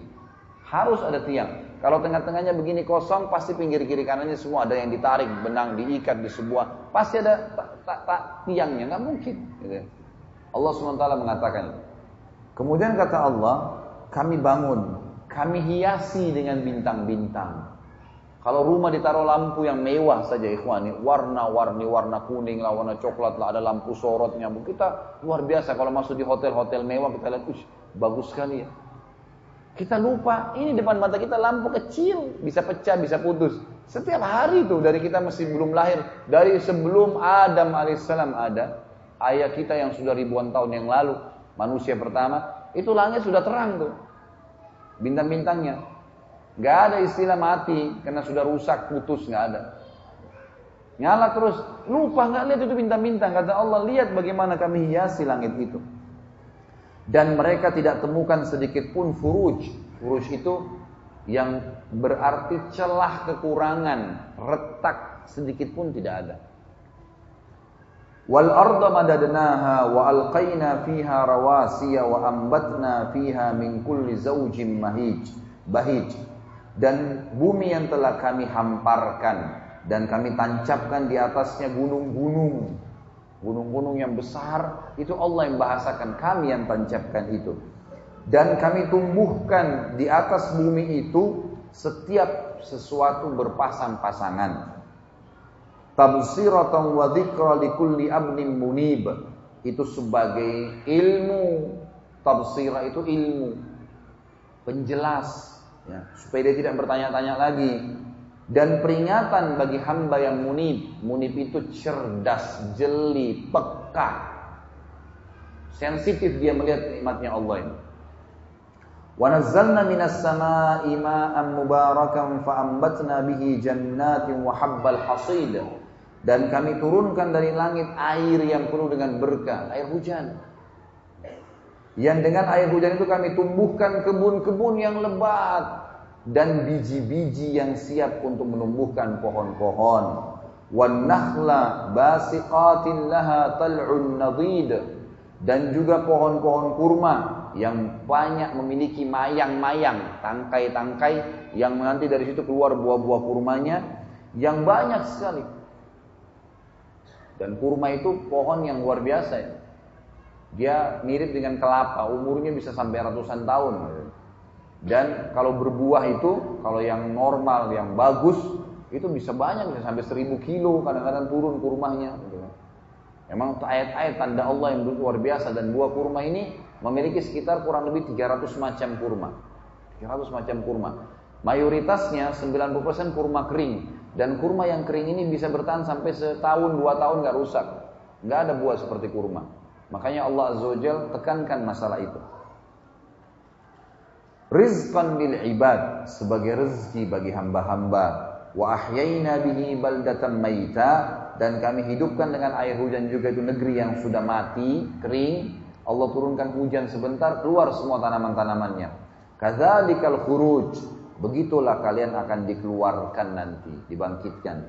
Di dalam hadis Bukhari, kata Nabi SAW pada saat ditiup sangkakala yang kedua, maka Allah Azza wa menurunkan hujan dari langit yang akan menimpa setiap tulang ekor kalian. Kemudian kalian akan tumbuh seperti tumbuhnya tanaman-tanaman gitu. Jadi memang seperti itu begitu Allah SWT akan menghidupkan kita nantinya. Baik ikhwani, kita masuk ke masalah yang lebih dalam dalam masalah rezeki ini dan ini sebenarnya sudah masuk ke poin-poin inti juga. Ada kiat yang diajarkan oleh Allah Azza wa Jal untuk mempertahankan nikmat ini. Untuk menambahnya. Jadi seperti orang kalau buka usaha, ada kiat-kiat untuk mempertahankan usahanya. Dia menguasai bidangnya, dia menjaga kualitasnya, dia menjaga hubungan dengan pegawainya, ada kiat-kiatnya. Kalau tanpa itu amburadul semua. Kalau dia pecat-pecat pegawainya nggak ada pegawai, siapa yang mau kerja? Dia jaga kualitasnya rusak makanannya, nggak ada yang beli, gitu kan. Ada kiat untuk menjaga. Kalau dia jaga maka akan terjaga itu. Maka di dalam tulisan saya ini ada 10 kiat untuk menambah rezeki itu. Semua rezeki secara global, apa pun sifatnya. Yang pertama ikhwani adalah syukur. Syukur. Ucapkan Alhamdulillah dengan merenungi, meresapi makna itu. Syukur akan mendatangkan rezeki tersebut ya, tambahannya terus ekstra. Jadi seperti kalau kita beli buah, beli sekilo, nanti akan bertambah tuh jadi dua kilo dengan harga sekilo saja. Di alam manusia itu susah, nggak ketemu. Tapi di alam yang diajarkan atau maaf, di ilmu yang Allah Azza wa ajarkan kepada kita, itu ada. Ada istilah melakukan satu perbuatan Allah dibalas berlipat. Membeli se sekilo buah, dapatnya harga sekilo, dapatnya 10 kilo. Itu kan dalam Islam kita tahu, dalam Al-Quran, dalam hadis Nabi SAW, setiap amal soleh dilipat gandakan 10 kali lipat, bahkan 700 kali lipat. Jadi balasannya berlipat-lipat. Itu terjadi. Kalau transaksi dengan Allah Azza wa maka seperti itu. Syukur ini harus selalu diucapkan dalam segala keadaan. Alhamdulillah, Alhamdulillah, Alhamdulillah, non-stop. Gak boleh diberhentikan.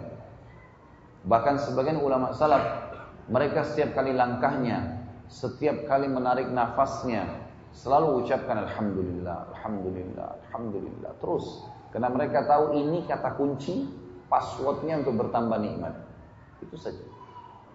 Makanya setiap kali kita lihat, habis makan ada doa Alhamdulillah, habis minum, bangun tidur, balik masuk ke dalam rumah. Setelah, aktivitas ada pasti pujian kepada Allah Subhanahu wa taala. Maka pujian ini akan menambah rezeki tersebut. Allah Subhanahu wa taala menyebutkan dalilnya dalam surah Al-Ankabut. Al-Ankabut surah nomor 29 ayat 17.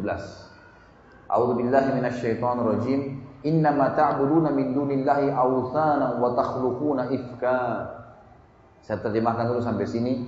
Semua kata Allah yang kalian sembah selain Allah, pohon kah keramat, jimat kah kuburan kah jin kah malaikat kah apa saja, semua itu awthana, itu berhala berhala. Berhala ini kalau kita bahasakan tidak bisa berbuat apa-apa. Wa takhluquna ifka dan kalian buat-buat itu dengan kedustaan. Bohong tuh.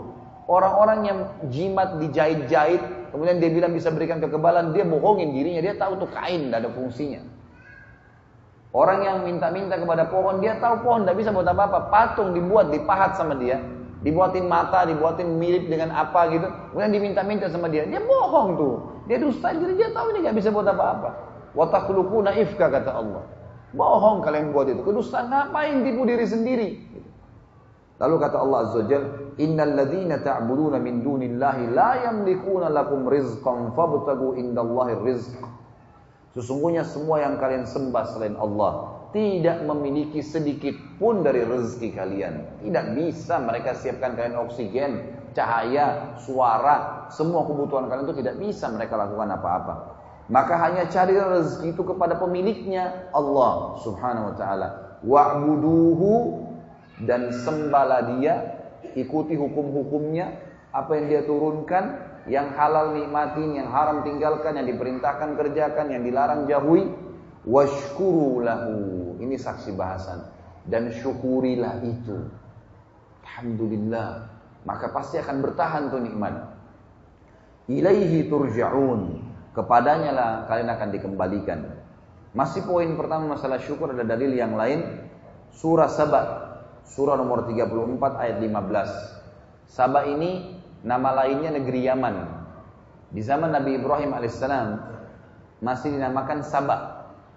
Tapi di zaman Nabi Muhammad SAW itu sudah dinamakan Yaman, ya, negeri Yaman. Allah ceritakan tentang negeri Sabah di zaman Ibrahim alaihissalam. A'udzu billahi minasyaitonir rajim. Laqad kana li sab'in fi maskanihim ayah di kehidupan negeri Sabak dulu orang Yaman itu ada tanda-tanda kebesaran Allah. Jannatani ayyamini wa shimal. Di negeri Yaman itu di sisi barat dan timurnya penuh dengan kebun-kebun yang lebat. kata ulama tafsir, di sisi baratnya semuanya tumbuh-tumbuhan sayuran, di sisi timurnya semuanya buah-buahan sampai waktu itu Yaman menjadi negeri pemasok di dunia. Semuanya ada. Dan pada saat itu yang menjadi rahasia keberhasilan setelah Allah Azza wa mereka buat bendungan namanya Saddul Ma'rib. Ini kalau teman-teman ikuti di ceramah saya di web atau di YouTube tentang Sirah Nabawiyah, di seri-seri awal atau dua itu saya membahas panjang lebar tentang masalah ini. Bagaimana awal suku yang suku Arab yang keluar dari Yaman namanya Jurhum itu setelah hancurnya Saddal Ma'rib ini. Setelah hancurnya bendungan ini karena mereka tidak bersyukur kepada Allah, Allah datangkan banjir besar hancur, kemudian kebun-kebun ini Allah ganti semua dengan ya, pohon-pohon yang tidak baik, gitu kan. Pohon sidir yang berduri, pohon cemara yang tidak lagi bisa dipakai apa-apanya, cuma sekedar menaung saja dari panas, gitu kan, menyerap air hujan. Jadi tidak lagi yang bisa dikonsumsi oleh manusia itu. Tapi saya tidak bahas masalah itu. Yang jelas Allah SWT mengatakan dulu negeri Sabah itu punya kelebihan makmur.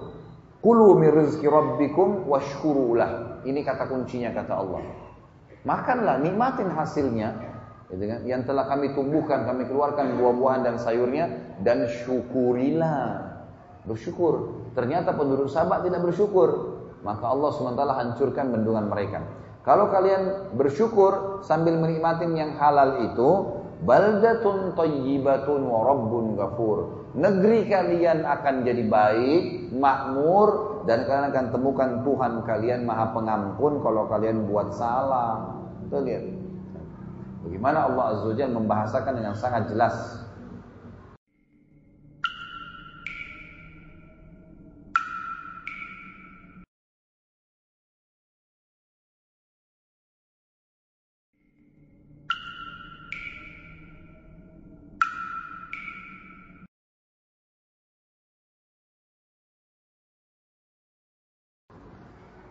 Yang kedua, kiatnya berinfak, bersodakah. Ikhwani dan akhwati rahimahullah. Renungi baik-baik apa yang saya sampaikan. Pangkal kaya dalam Islam menjadi orang yang sangat kaya raya, melimpah apa pun yang dia inginkan adalah bersedekah, bukan menabung. Kita punya prinsip dasar karena kita pakai sistem ekonomi kapitalis lah, sistem ekonomi apalah orang non muslim bukan dari Allah lah. Sistemnya adalah menabung pangkal kaya. Makin sering nabung maka makin kaya. Ini dalam Islam tertolak, nggak ada.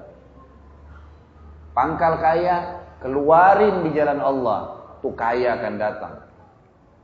Perhatikan, gitu kan? beda sekali. Orang yang nabung sibuk dengan tabungan, bukan tidak boleh ya, boleh nabung, tapi bukan seperti umumnya orang kalau dia nabung sudah punya sejuta mau 10 juta, 10 juta mau 100 juta, 100 juta mau 1 miliar. Dan orang kalau targetnya begitu, susah untuk bersedekah itu, susah. Karena dia harus punya target nabung. Sementara bukan nabung yang mendatangkan kekayaan, bukan. Tetapi sodakahnya. Dalil pertama adalah hadis Bukhari. Hadis Qudsi. Kata Allah Azza wa Jalla, Nabi SAW bersabda, Allah SWT berfirman, Ya bena Adam, anfik, anfik alaih. Wahai anak Adam, sodakah dulu di jalanku, aku akan bersodakah padamu. Keluarin dulu di jalanku, baru aku kasih. Dan ini fakta lapangan banyak ya. Hadis Bukhari, riwayat yang lain kata Nabi SAW, dulu di kalangan Bani Israel ada dua orang bersahabat. Waktu itu kebetulan keduanya dan masyarakat sekitar wilayah mereka sedang menunggu turunnya hujan dari langit. Peceklik, panas. Si A dari dua orang ini anggaplah si A dan si B. Kita kasih inisial. Karena Nabi SAW mengatakan dua orang saja. Supaya mudah difahami si A dan si B. Si A ini melihat ada awan, gumpalan awan hitam lewat di atas kebunnya. Lalu dia mendengar suara dari situ kata Nabi SAW yang mengatakan turunkanlah hujan di kebunnya fulan. Namanya temannya dia dari sebelah si B. Maka dia pun mengikuti awan tersebut, ternyata betul melewatin kebun dia di atas kepalanya, kemudian berhenti di kebun temannya dan turun lebat. Kebun-kebun lain nggak ada yang kena air. Cuma dia saja temannya penasaran dia tanya, apa yang kamu lakukan dengan kebunmu sampai Allah Azza wa memberikan kamu air hujan kami nggak dikasih? Apa kata dia?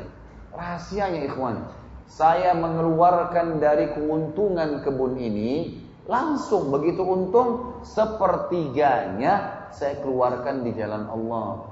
Sepertiga langsung. Sepertiganya saya kembalikan ke modal usaha. Sepertiganya lagi saya pakai untuk kebutuhan keluarga saya.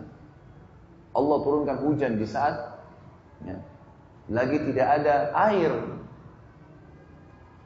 Ada ipar saya di Ternate, kakak saya kebetulan perempuan yang nomor dua, semoga Allah menjaga mereka semua, menikah dengan satu dokter THT dari Ternate di kota Makassar. Kakaknya beliau, ya, ini di kota Ternate, saya pernah ceramah sampai ke sana, Alhamdulillah. Kemudian ngobrol-ngobrol pulang ceramah sekitar jam 11, jam 12 malam. Saya ngobrol-ngobrol sama kakak ipar saya ini. Sementara kami asyik ngobrol, dia lagi tanya beberapa hukum. Tiba-tiba di kebetulan rumah mereka masih menggunakan seng, gitu kan. Jat, ada suara ribut, pang gitu. Saya kaget. Karena memang suaranya kayak batu yang besar dilempar gitu. Saya nggak tahu. Kemudian dia tertawa, dia senyum gitu. Dia bilang itu suara mangga yang jatuh. Oh iya, di belakang rumahnya ada pohon mangga beneran jatuh. Memang suaranya besar sekali kayak suara batu yang besar gitu. Dia bilang ini mangga, orang sana bilang mangga madu. Kalau kita di, saya tidak tahu di sini, kalau di Jakarta bilang mangga mana lagi. Biasanya kalau dipotong itu ada percik-percik madunya gitu kan, kayak madu manis. Ini mangga madu nih, orang Ternate bilang. Mau coba? Ini masak di pohon. Oh, boleh. Diambillah sama dia, dipotong. Saya makan berdua gitu, sambil ngobrol-ngobrol. Terus ada satu kalimat yang diucapkan sama dia, saya jadikan sebagai bahan ceramah, subhanallah. Dia bilang, ini pohon mangga saya, tidak pernah berhenti berbuah sepanjang tahun. Setahu saya, itu kan, setahu sebatas ilmu saya, nggak ada mangga berbuah sepanjang tahun itu. Pasti ada musimnya, gitu kan. Bisa enam bulan sekali, bisa setahun sekali, gitu kan. Maka dia bilang ini sepanjang tahun. Saya bilang sama dia, kenapa kok bisa? Dikasih bibit tertentu, kan? Atau mungkin di sini lembab, hujan terus. Dia bilang enggak. Pohon mangga saya ini enggak pernah saya larang orang ambil Pohon mangganya nggak pernah dia larang. Kemudian ikhwani, saya sudahlah selesai pembicaraan dengan dia istirahat besok pagi habis sholat subuh. Kemudian sudah mulai agak terbit matahari, saya ke belakang rumahnya pamit. Saya mau lihat pohon mangganya. Pohon mangga itu mungkin tingginya cuma 3 meter. Saya lihat dengan mata kepala sendiri. Dan rumahnya tidak besar, kecil. Subhanallah, pohon mangga itu saya belum pernah lihat sehidup saya, semua hidup saya pohon mangga seperti itu. Pohon yang cuma 3 meter, daunnya lebat, buahnya itu saking banyaknya, dan beratnya itu sampai tergantung mau kena ke lantai paving bloknya dia. Dan pohon ini ternyata setengahnya pohon itu di dalam rumahnya dia, setengah lagi di luar pagarnya. Gitu. Dia pas keluar dia bilang sama saya, ini yang di dalam rumah, ini yang saya pakai dengan keluarga saya. Yang di luar tuh tepat seperti setengah kayak terbagi dua pohon itu. Setengahnya lagi siapa pun lewat mau ambil silahkan. Sampai kadang-kadang pedagang lewat ngambil, dijualin sama dia, dibiarin. Terus saya bilang, oh ini rahasianya. Di Jakarta saya bilang dan di sini juga saya bilang sama antum sekalian, bedakan dengan kondisi kita coba. Pohon mangga kita kalau ada buahnya, diapain buahnya? Dibungkus, diikat, kalau perlu tulis, jangan dicabut. Gimana nggak cuma dua tiga buah yang keluar gitu? Susah, pelitnya luar biasa gitu. Nggak bisa. Keluarin Allah kasih keajaiban tuh. Antum mau lihat reak efeknya seketika coba nanti kalau lagi mampir di satu satu rumah makan, gitu kan? Antum makan misalnya rumah makan apa yang enak, antum makan misalnya 30 ribu atau 50 ribu rupiah. Selesai makan antum merasa nikmat, alhamdulillah, syukuri Allah. Kemudian coba beli makanan yang seperti antum makan persis sama lauknya sama, nasinya sama-sama, persebungkus, satu lengkap, keluar cari siapa pun kasih. Niat sodakahin, sebagai tanda syukur karena Allah sudah kasih saya ini, saya balas dengan itu. Lihat bagaimana responnya Allah nanti datang rezekinya. Dan ini melebar ya, ini bukan ke mana-mana. Bisa saja dengan satu bungkus nasi, Allah nggak balas kita dengan satu bungkus nasi, tapi mungkin Allah kasih kesehatan tiga bulan, satu tahun. Mungkin nanti ada yang traktir kita makan berulang-ulang. Mungkin macam-macam. Ada kisah yang menarik. Kisah ulama tabi'in yang bernama Abdullah bin Mubarak. Abdullah bin Mubarak rahimahullah terkenal ulama tabi'in yang masyhur dengan kesolehannya dan dia bersahabat dekat dengan ulama tabi'in yang lain bernama Fudail bin Iyad radhiyallahu rahimahullah semuanya. Ini dua orang ini terkenal sekali. Jadi hampir subhanallah apalagi kalau berbicara tentang masalah tazkiyatun nafs, ya, kesucian hati, jiwa. Ini dua orang ini selalu muncul namanya nih. Abdullah bin Mubarak dan Hudal bin Iyad. Ini dua orang saling bersahabat. Tentu ada kisah-kisah masa lalu mereka, tapi saya bahas langsung ke the point. Ada satu perilaku yang menarik nih. Keduanya ini kebetulan orang kaya raya, pengusaha, ya. Tentu Hudal bin Iyad dulu ini bekas perampok, tapi sadar. Ada kisah sendiri bagaimana dia sadar ya. Saya nggak bahas itu. Setelah dia sadar dia dia belajari agama, dia mulai hafal Quran, jadi ulama dan akhirnya jadi pengusaha. Bersahabat dekat dengan Abdullah bin Mubarak. Ada satu tradisi yang mereka lakukan menarik nih. Jadi Abdullah bin Mubarak sama Abdullah bin ini suka janjian, suka janjian. Sholat subuh kita sholat di masjid ayah, misal contoh. Ya. Kemudian duhur, asar, maghrib kita pisah, pisah tempat.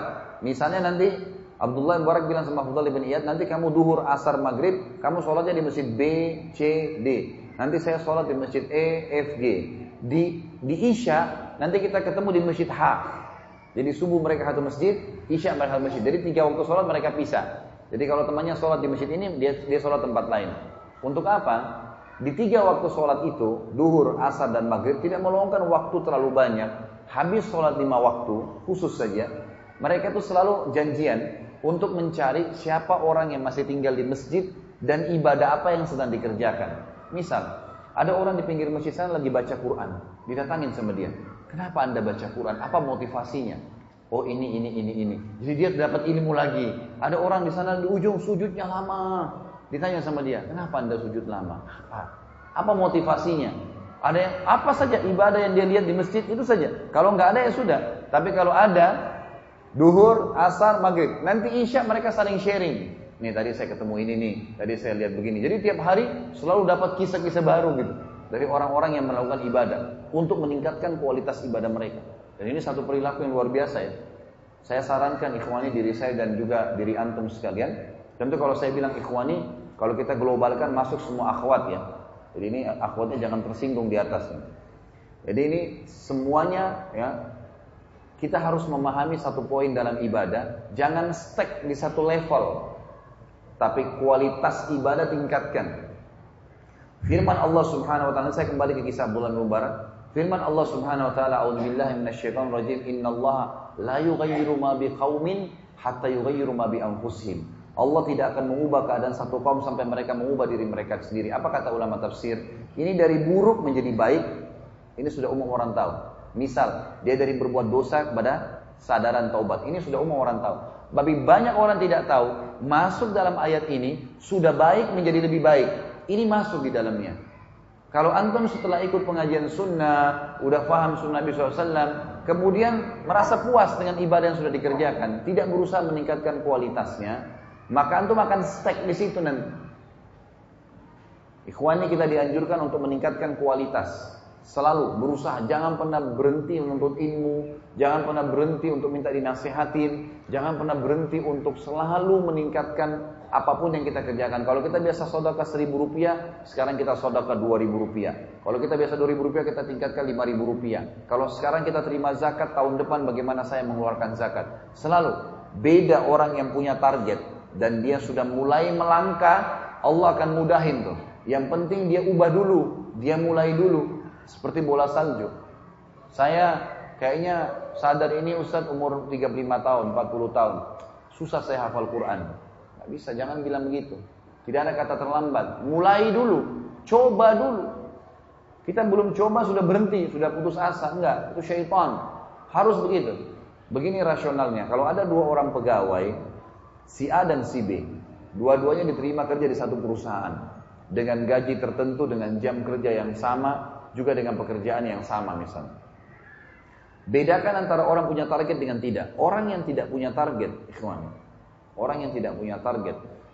Misal si A, dia nggak punya target. Jadi pegawai gaji 2 juta, udah dapat fasilitas sebagai pegawai baju seragam, udah dia bilang cukup dia saya begini. Itu nggak salah, nggak salah dia.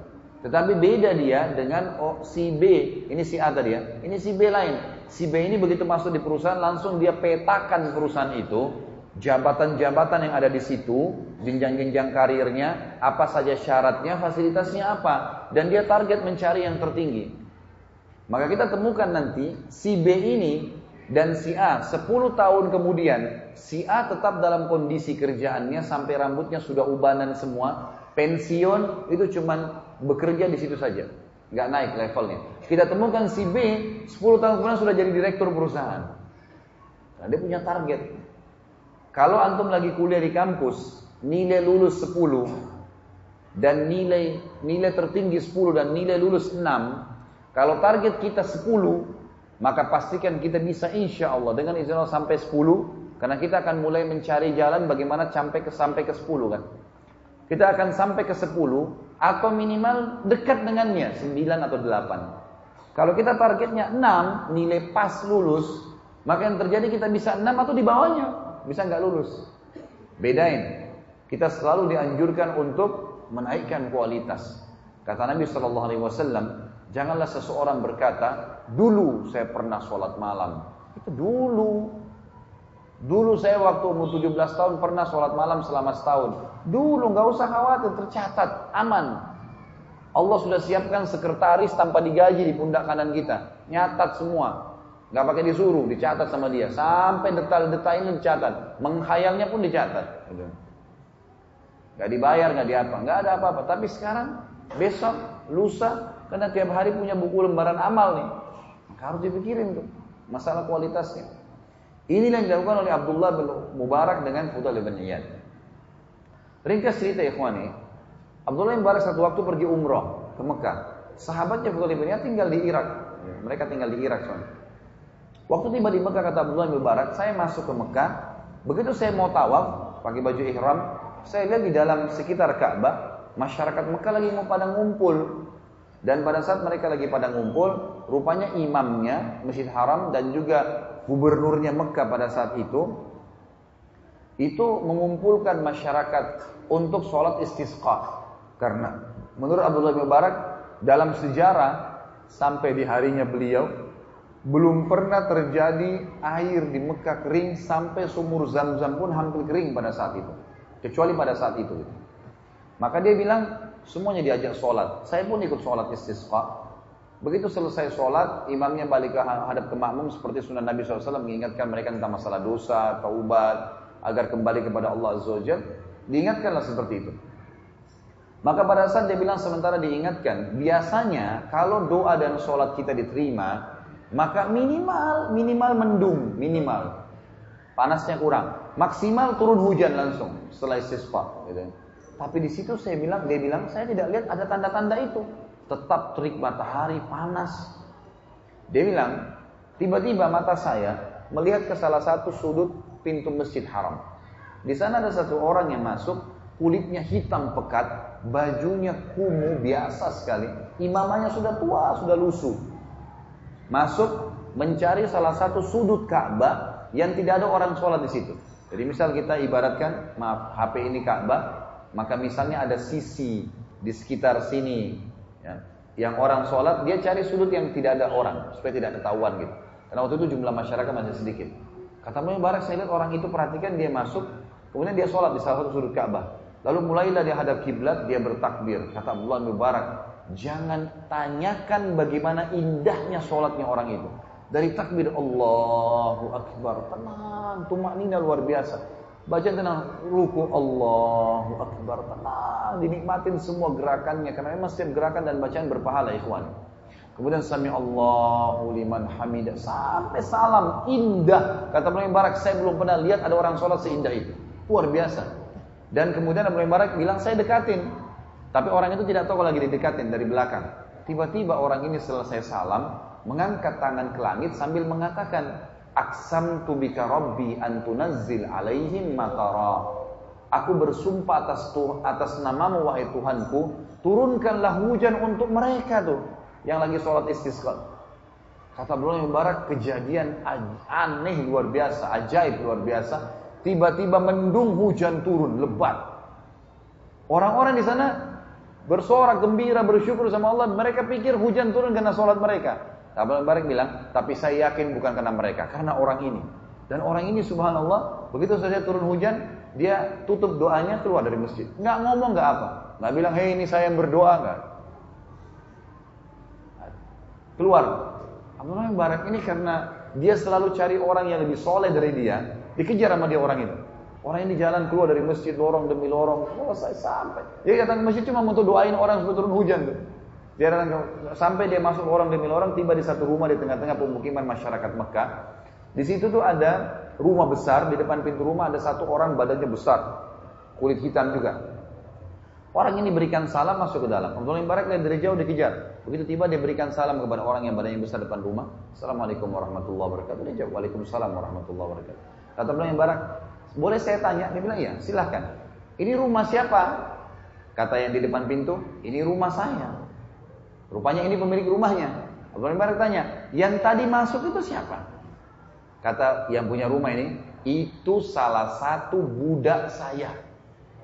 Budak bisa diperjualbelikan ya kawan. Kalau mereka perasaan budak, dia bilang ini. Kata Abdullah bin Barak, boleh nggak saya tanya lagi? Oh silahkan. Bagaimana ibadahnya orang itu? Kata tuannya, jangan anda tanyakan ibadahnya orang ini. Luar biasa. Dia kalau pagi sampai sore menjelang maghrib selalu memberikan hak saya sebagai tuannya. Tidak pernah mengeluh. Satu-satunya budak saya nggak pernah ngeluh orang ini. Nggak pernah ngeluh. Dan malam hari dia tidur beberapa saat, kemudian dia ibadah sholat malam sampai pagi. Memberikan hak Tuhannya. Dan yang luar biasa kata tuannya, ini saksi bahasan kita. Berhubungan dengan poin yang kedua masalah infak.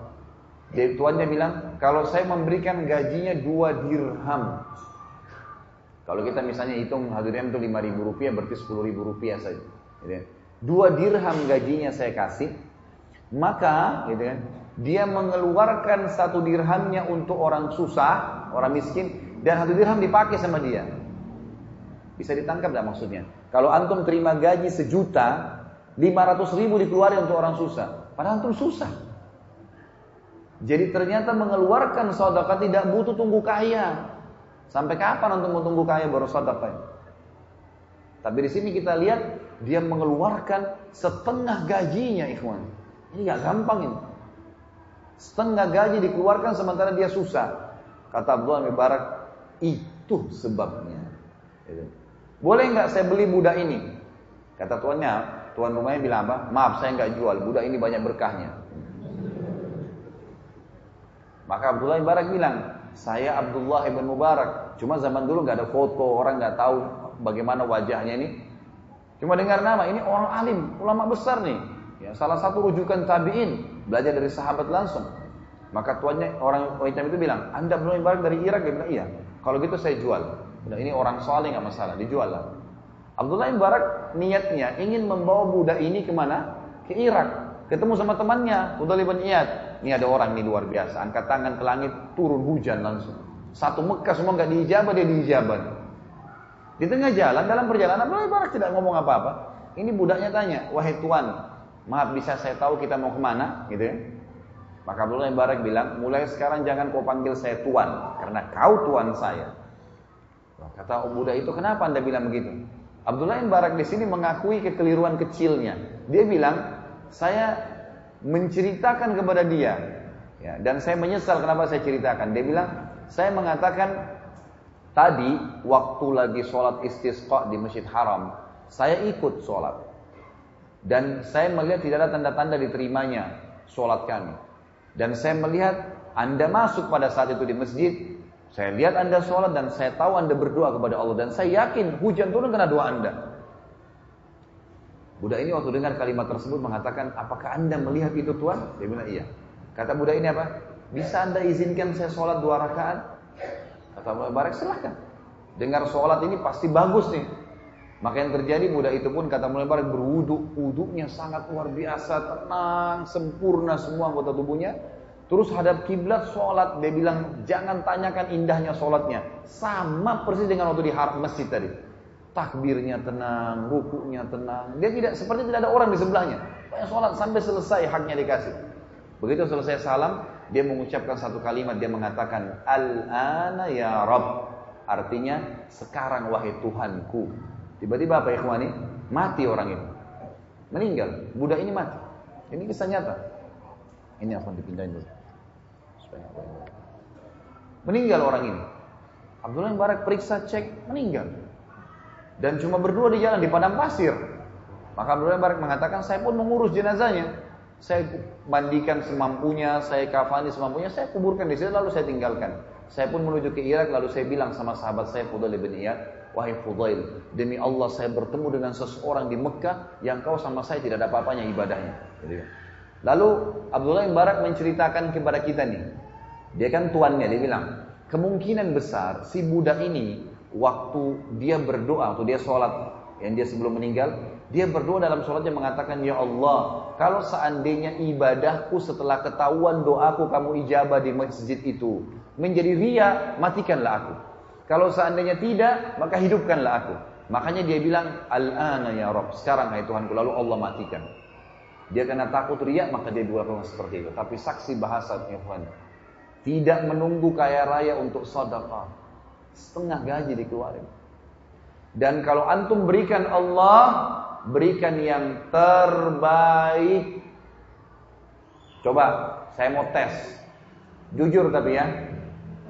Hah? Kalau celengan masjid lewat, antum punya seribu baru, seribu tua, yang mana dimasukin? Hah? Senyum-senyum aja nih, gak ada yang nyaut. Banyak orang tidak memahami poin ini. Yang dimasukin seribu tua. Bahkan kadang-kadang tidak malu subhanallah dikorek kantongnya cari koin yang paling kecil. Celengannya juga seng, bunyi, teng gitu. Subhanallah. Seribu tua yang antum taruh ini, minta sama Allah pak, kesehatan, kekuatan, keturunan, selamat dari neraka, masuk dalam surga, rewel. Dengan seribu tua. Bagaimana bisa? Seribu baru masukkan. Seribu tua pakai belanja di luar sana. Karena itu harta antum yang sebenarnya itu. Kata Nabi SAW dalam hadis Bukhari Muslim, hartamu yang sebenarnya yang kau infakkan di jalan Allah. Karena itu Allah kan pelihara itu dalam hadis Bukhari yang dikatakan Allah memelihara sedekah seseorang dan kalian seperti menanam sebuah pohon di sebelah arsnya, gitu kan? Sehingga menjadi tumbuh menjadi pohon yang besar dan memiliki ranting-ranting dan buah yang banyak. Jadi kita akan panen pahala yang besar.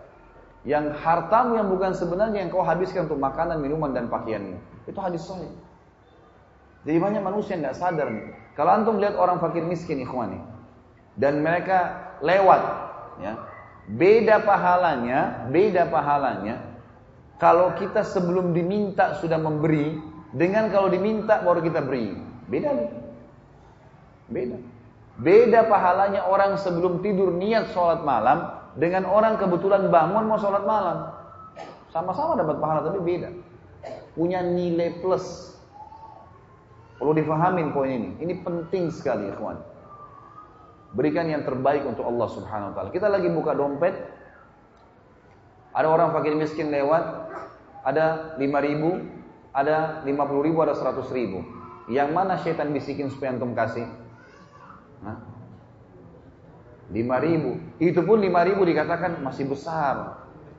Coba cari di kantong kamu mungkin ada seribu yang kelipat. Ambil seratus ribu keluarin. Kasih fakir miskin. Itu kata kuncinya. Ikhwani, hadir majlis ilmu seperti ini tujuannya mengubah keadaan. Ini bukan testimoni, tes-tes hadir. Atau seremoni ngeramaikan bukan. Antum keluar di sana, berubah Praktekin ilmu. Ini bukan cuman ini bukan cuma dongeng kita duduk di sini di masjid cerita-cerita kosong enggak. Semua kisah nyata yang saya sampaikan ikhwan ini masukkan dalam hati. Praktekin. Harus begitu. Baru bisa tuh ilmu itu tidak bisa cuma sekedar dicatat, cuma sekedar di oh ya, dengar bagus ya kisahnya enggak. Antum buat apa dengan ilmu itu? Karena kisah-kisah ini ternukil kepada kita, ikhwani, Allah SWT jaga supaya kita contohi, supaya kita praktekin. Mulai sekarang sedekah yang terbaik, keluarkan. Jangan tunggu kaya raya. Kalau orang kaya cuma keluarin, subhanallah. Kadang-kadang saya tegur jemaah saya di Jakarta. Di lampu merah Jakarta biasa ada orang minta tuh. Ada bagi miskin susah, bajunya sudah rusak, kesian kotor ya Allah, sudah luar biasa. Itu mobilnya mewah. Begitu ketok-ketok kaca, dibuka sedikit kacanya. Dikeluarin jarinya yang keluar koin 500 rupiah. La ilaha illallah. Mobil mewah, cerminnya lagi ditutup, sudah dibuka, nggak mau lihat orang susah itu. Buka cermin antum tuh, ambil uang 5 ribu, 10 ribu, kasih ke tangannya dia. Kalau sesama jenis salaman sama dia, ya kawan.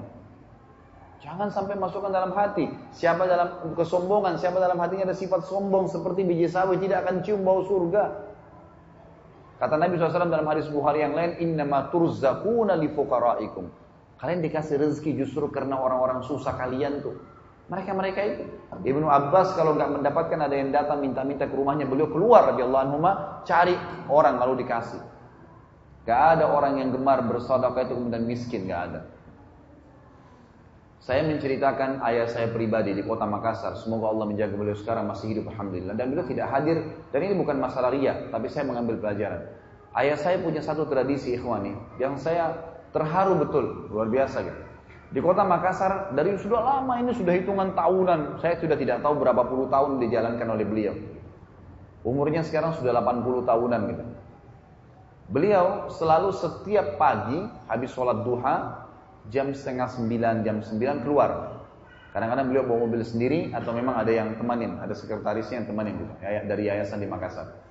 Itu subhanallah beliau keliling satu kota Makassar tuh. Ada ada tempat-tempat tertentu yang didatangi oleh beliau itu orang-orang kusta.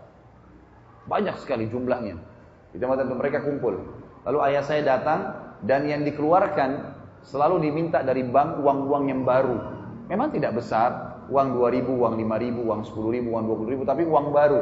Kemudian ayah saya punya satu hal yang sering beliau lakukan, itu beliau selalu taruh minyak wangi di tangannya, pakai minyak wangi jadi wangi. Jadi uang ini kalau disentuh jadi wangi gitu. Dikasih ke orang-orang fakir miskin ini. Saya sampai syuting gitu. Dikasih, setiap dikasih dalam bahasa-bahasa Makassar biasa disebutkan gitu kan. Dia berdoa, semoga nanti Pak Haji dipanjangin umurnya, semoga nanti banyak rezekinya, selalu. Kalau saya hitung ikhwan nih, kalau saya hitung pribadi ya, itu beliau keluarkan satu hari bisa tidak kurang dari 700 sampai 1 juta rupiah. Itu selalu, selalu dikurangin. Padahal keadaan ekonomi bukan seorang miliarder, bukan. Tapi subhanallah sampai sekarang, saudara-saudaranya beliau, paman-paman kandung saya sendiri, itu yang dulunya kaya raya sekarang malah jatuh semua. Ayah saya yang tidak punya kerjaan, beliau dulu di pesantren di Makassar gitu kan. Itu subhanallah malah terus tidak pernah berhenti rezekinya. Saudaranya terus berjalan tuh. Kenapa?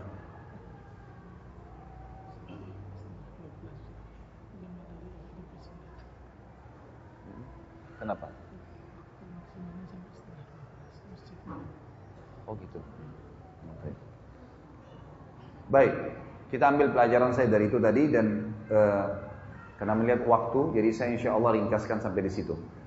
Baik, kita lihat masalah infak ini.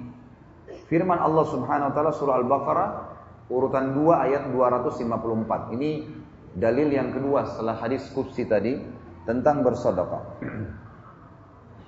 Allah SWT berfirman, "A'udzu billahi minasyaitonir rajim. Ya ayyuhalladzina amanu anfiqu mimma razaqnakum min qabli an ya'tiya yawmun la bay'un fihi wa la qullatun wa la syafa'ah wal kafiruna humudz zalimun." Hai orang-orang yang beriman, berinfaklah apa yang kami berikan rezeki kepada kalian sebelum datang hari hari kiamat nanti, nggak ada transaksi, nggak ada kasih sayang, nggak ada saling tolong menolong dan orang-orang kafir mereka lah orang-orang yang zalim. Jadi kalau bahasa saya pribadi, ikhwani kalau misal kita meninggal dunia dan memiliki rekening yang banyak uangnya, sementara kita masih jarang bersodokah, pastikan antum akan menyesal. Kenapa nggak disodokahkan? Maka sodokahkan, maka akan batang hasil yang luar biasa. Dalam riwayat Sahih disebutkan Abdurrahman bin Auf pernah kedatangan satu peti keuntungan dari dagangannya. Kemudian beliau tidak bisa tidur dan beliau berkata, waktu istrinya tanya, kenapa Abdurrahman? Dia bilang, saya nggak bisa tidur gelisah lihat keuntungan ini. Maka dia pun akhirnya mengatakan saya akan sodokahkan. Kata istrinya sodokahkan, dia sodokahin. Habis semua malam itu. Dikeluarkan jalan Allah. Besok datang dua peti. Dikeluarin lagi, lusa datang tiga peti. Sampai Abdurrahman bin Auf menjadi miliardernya sahabat. Ini tentu akan ada bahasan sendiri. Tapi itu buktinya. Kemudian surah yang lain surah Ibrahim urutan 14 ayat 31 sampai 34. A'udzu billahi minasyaitonir rajim.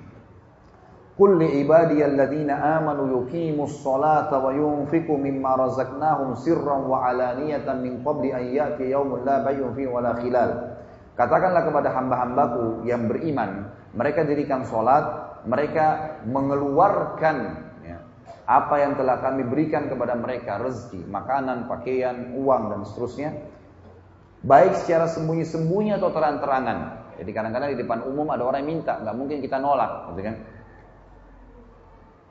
Sebelum datang hari yang tidak ada transaksi dan tidak ada lagi kasih sayang, maksudnya hari kiamat di mahsyar. Kita tahu firman Allah SWT, A'udzu billahi minasyaitonir rajim yafiru mar'u min akhi wa ummihi wa abi wa sahibatihi wa bani. Pada hari kiamat orang lari dari saudara kandungnya, dari e, ibu dan ayahnya, dari pasangan hidupnya dan juga dari anak-anaknya. Karena susah pada saat itu. Maka tidak lagi transaksi. Kata Allah, yang menyuruh kalian sholat dan menginfakkan apa yang kalian inginkan, apa yang kalian dapatkan rezeki supaya bertambah rezeki kalian, Allah bilang, Allahul ladzi khalaqas samawati wal arda wa anzala minas sama'i ma'an fa akhraja bihi minas thamarati rizqan lakum. Allah lah yang telah menciptakan langit dan bumi dan juga menurunkan dari langit air, kemudian mengeluarkan dengan air itu buah-buahan sebagai rezeki buat kalian. Itu yang menyuruh kalian dirikan sholat dan mengeluarkan infak di jalannya. Wa ya, fulka ditajriya bi fi ditajriya fil bahri bi amri wa anhar dan dia juga yang telah menundukkan lautan sehingga bahtera-bahtera kalian bisa meng, bisa mengaum di atasnya, bisa ya, jalan di atas air itu. Sehingga kapal-kapal ini bisa memuat kebutuhan manusia, bisa mengambil kekayaan-kekayaan laut dari hewan-hewannya, ikan dan seterusnya. Dan juga Allah tundukkan buat kalian sungai-sungai. Dan juga dia menundukkan buat kalian, menundukkan buat kalian matahari dan bulan yang da'ibain, rutin. Setiap pagi begini, terbit sampai terbenam malam, kemudian malam ada bulan. Terus begitu, memenuhi kebutuhan manusia. Nahar. Dan dia juga telah menundukkan buat kalian malam dan siang. Wa atakum min kulli ma sa'altumuh dan dia memberikan kepada kalian semua yang kalian minta. Wa in ta'uddu ni'matallahi la tuhsuha. Kalau kalian ingin menghitung-hitung nikmat Allah maka kalian tidak akan mampu. Innal insana la zalumun kafar. Sesungguhnya manusia itu zalum, zalim terhadap dirinya sendiri. Dia tahu dengan bersyukur, dengan bersedekah bisa bertambah tapi dia tidak mau. Kafar, suka memungkiri nikmat Allah Subhanahu wa taala. Yang ketiga adalah halalan thayyibat menikmati yang halal dan meninggalkan yang haram. Halal yang Allah bolehkan, haram yang Allah larang, gitu kan? Jauhi semua. Pokoknya haram sedikit pun jangan sentuh. Syubhat saja tinggalkan, tidak perlu. Antum tidak akan mati gara-gara tinggalkan yang haram, tidak. Kadang-kadang ada orang kena gengsi, restoran ini dikenal namanya. Tapi syubhat, mungkin halal, mungkin tidak, tidak apa-apa deh, yang penting saya coba, nggak bisa. Sedikit masuk yang haram bisa berbahaya. Ingat sabda Nabi SAW dalam hadis Bukhari, lahmun nabata min suhtin an-naru awla bihi. Da daging yang tumbuh dari hal yang haram maka neraka lebih pantas baginya. Allah Subhanahu wa taala menyuruh kita menikmati yang halal dan thayyib. Halal yang dibolehkan halal thayyib ini berkualitas. Jadi termasuk mensyukuri nikmat ikhwani dan akhwati adalah kalau kita punya ada anggur dengan harga 50 ribu per kilo dan ada anggur harganya 100 ribu per kilo. Antum mampu beli yang 100 ribu, beli yang 100 ribu. Itu bukan mubazir. Tapi itu termasuk bagian dari syukur nikmat. Termasuk bagian dari syukur nikmat. Kita pengen baju, ada baju harga 50 ribu, ada baju 100 ribu. Dan kita mampu beli yang 100 ribu. Beli yang 100 ribu, nggak apa-apa. Yang penting dalam kaidahnya ulama bilang, La ifrat wala tafrid. Ifrat itu terlalu beli-belebihan, dan tafrid terlalu pelit. Berada di tengah-tengahnya. Tidak perlu juga kita punya 100 lembar baju, tidak perlu juga kita punya 10 mobil, tapi boleh dalam Islam menggunakan kendaraan yang mewah, rumah yang bagus, memakai memakan makanan yang berkualitas itu semua diperintahkan dalam agama. Pernah Abu Hanifah kedatangan seseorang muridnya yang berantakan bajunya, rambutnya juga berantakan hadir di majelisnya. Abu Hanifah rahimahullah seorang ulama madhab 4, salah satunya dan terkenal dengan kekayaannya. Beliau pedagang, pemasok terbesar di Irak waktu itu, sutra, kain sutra. Imam Abu Hanifah selesai bubar pengajian melihat orang itu masih ada lalu dipanggil. Kata Imam Abu Hanifah rahimahullah, coba kamu ke mihrab, angkat sejadah saya, ambil apa yang dibawa sejadah. Maka orang ini pun datang, mengangkat, ternyata di bawah ada sekitar 500 dirham uang. Lalu kata orangnya bawah, ini imam. Imam ini kayak kita sekarang kiai atau guru gitu. Ini kata Abu Hanifah, ambillah, perbaiki keadaanmu. Ambil. Imam Hanifah mau sedekahkan gitu. Orang itu tiba-tiba mengatakan kalimat yang aneh gitu. Dia bilang, tapi saya orang kaya imam, saya nggak butuh. Kata Abu Hanifah, kalau begitu, melihat keadaannya dia berantakan, bajunya kotor, rambutnya berantakan. Maka Imam Hanifah mengatakan, mana kau dari sabda Nabi SAW? Inna Allah yuhibbu an yara athara ni'amihi ala abdi. Allah suka melihat bekas nikmatnya pada hambanya. Jadi di sini kita dibolehkan. Jangan pernah antum mengatakan dengan pakai baju kumuh, baju kotor, makan roti kering bagian dari Islam. Sama sekali tidak. Nabi SAW menggunakan baju dari kain kutun Yaman. Nabi SAW memiliki kuda yang terbaik. Nabi SAW suka menjaga kebersihan dan wangi badannya, pakaiannya dan seterusnya. Gitu kan? Tapi Nabi SAW tidak berlebih-lebihan. Tidak berlebih-lebihan. Allah SWT mengatakan tentang masalah ini dalam surah Al-Ma'idah urutan 5 ayat 87 sampai 88. A'udzu billahi minasyaitonir rajim. Ya ayyuhalladzina amanu la tuharrimu thayyibati ma ahallallahu lakum wa la ta'tadu. Hai orang-orang yang beriman jangan kalian halal haramkan kebaikan-kebaikan. Maksudnya gara-gara mau perhitungan akhirnya tidak mau beli makanan yang lebih enak. Enggak boleh. Asal jangan beli berlebihan, jangan mubazir, gitu kan. Jangan kalian haramkan kebaikan-kebaikan yang telah Allah halalkan buat kalian dan jangan ta'tadu, jangan beli berlebihan. Inna Allah la yuhibbul mu'tadin. Allah tidak suka dengan yang berlebihan. Wa kulu mimma razaqakumullahu halalan. Makan, minum, nikmatin apa yang telah Allah siapkan sebagai rezeki yang halal, yang boleh dan thayyiba, yang berkualitas. Wattaqullaha alladzi antum bihi mu'minun. Bertakwalah kepada Allah yang kalian kepadanya beriman. Dalam surah An-Nahl urutan 16 ayat 114 Allah SWT juga berfirman A'udzubillahi minasyaitonirrajim Fakulu mimma razaqakumullahu halalan thayyiban washkuru ni'matallahi in kuntum iyyahu ta'budun. Makanlah dan minumlah apa yang telah Allah jadikan sebagai rezeki kalian yang halal, yang dibolehkan saja dan thayyibah serta yang berkualitas dan bersyukurlah, syukuri nikmat-nikmat Allah itu kalau kalian kepadanya menyembah. Yang keempat adalah memperbanyak istighfar. Memperbanyak istighfar. Jadi 4 sampai 10 ini saya ringkaskan Memperbanyak istighfar, istighfar kepada Allah SWT. Jadi selalu memperbanyak astagfirullah, astagfirullah, astagfirullah. Dalam riwayat sahih dikatakan Nabi SAW sehari beristighfar 70 sampai 100 kali. Kan? Ada sebagian ulama mengatakan bahwasanya orang cukupkan dengan 70 sampai 100 kali membaca dalam sehari. Ada juga sebagian ulama hadis mengatakan Nabi SAW bukan 70 sampai 100 kali per hari, tapi 70 sampai 100 kali setiap kali beristighfar. Jadi ini pemahaman yang lebih luas. Artinya setiap kali Nabi SAW punya kesempatan istighfar, beliau tidak berhenti sampai 70 atau 100 kali. Nanti kalau sebentar lagi kesempatan istighfar 70 sampai 100 kali. Jadi satu hari bisa berapa kali? Dan Allah alam saya melihat makna yang kedua lebih tepat. Karena ada kisah Imam Ahmad rahimahullah. Ya, ini yang Imam Ahmad rahimahullah terkenal di akhir hidupnya. Salah satu dari empat madhab, imam, imam, imam empat madhab ini pernah tidak tahu kenapa di akhir hidup beliau terpikir untuk mendatangi salah satu kota di Irak. Lalu beliau pun pergi ke sana dan tidak dikenal, tidak ada yang kenal beliau. Karena beliau sudah tua dan juga zaman dulu seperti saya bilang tadi nggak ada foto. Maka dia pun datang ke sebuah masjid eh, di, di kota itu, kemudian beliau dapati sholat maghrib masuk waktu maghrib, maghrib atau isya gitu. Lalu kemudian beliau sholat. Setelah selesai sholat isya, beliau kena musafir, tidak ada orang dikenal di kampung itu, dia juga tidak tahu kenapa dia ke sana. Dia bilang hatinya tergerak sekali untuk datang. Dia bilang saya pun ambil menuju ke sudut masjid lalu saya tidur, baring. Marbot masjidnya datang tanya, wahai syekh, syekh ini dalam bahasa Arab bisa berarti orang pintar, atau orang kaya, atau orang tua. Jadi tidak selamanya itu seorang alim, ulama. Bisa orang kaya, bisa juga orang tua. Ini karena orang tua tidak ditahu kalau ini Imam Ahmad rahimahullah. Maka berkatalah marbot masjid, wahai syekh, eh orang tua, ngapain anda di sini? Kata Imam Ahmad, saya musafir, mau istirahat, nggak ada keluarga, nggak ada kenalan. Orang ini nggak kenal nih, dia bilang nggak bisa, peraturan masjid nggak boleh, harus keluar. Kata Imam Ahmad saya didorong-dorong keluar dari masjid. Dan ditutup pintu masjid, lalu kemudian marbot itu pun jalan mau pulang. Imam bilang, saya lihat ada teras masjid. Saya pun baring di teras masjid. Ternyata marbotnya balik lagi. Syekh ngapain kamu di sini? Saya mau tidur, mau safir. Dia bilang nggak bisa. Teras masjid pun nggak boleh, dorong. Ini masya Allah marbotnya istiqomah nih. Didorong-dorong kata Imam. Saya didorong sampai keluar di jalanan. Begitu saya didorong keluar dari jalanan, saya belum tahu mau ke mana. Di sebelah masjid rupanya ada satu rumah rumah orang ini pembuat roti, lagi buat adonan roti, dia lihat Imam Muhammad dia teriak, eh, Syekh, di sini aja ke rumah saya. Dia dengar rupanya dari pembicaraan antara Imam Muhammad sama eh, marbot masjid ini. Datanglah dia ke tempat roti tersebut, ada sebuah ruangan, ini tempat bisnisnya dia saja gitu. Rumahnya ada. Dia buat-buat roti sambil jual gitu. Dia bilang ada ruangan di sini, kosong Anda silakan tidur. Kata Imam Ahmad, saya lalu memperhatikan perilakunya pembuat roti ini. Kalau saya tidak nanya, dia nggak bicara. Kalau saya nanya baru dia nyaut.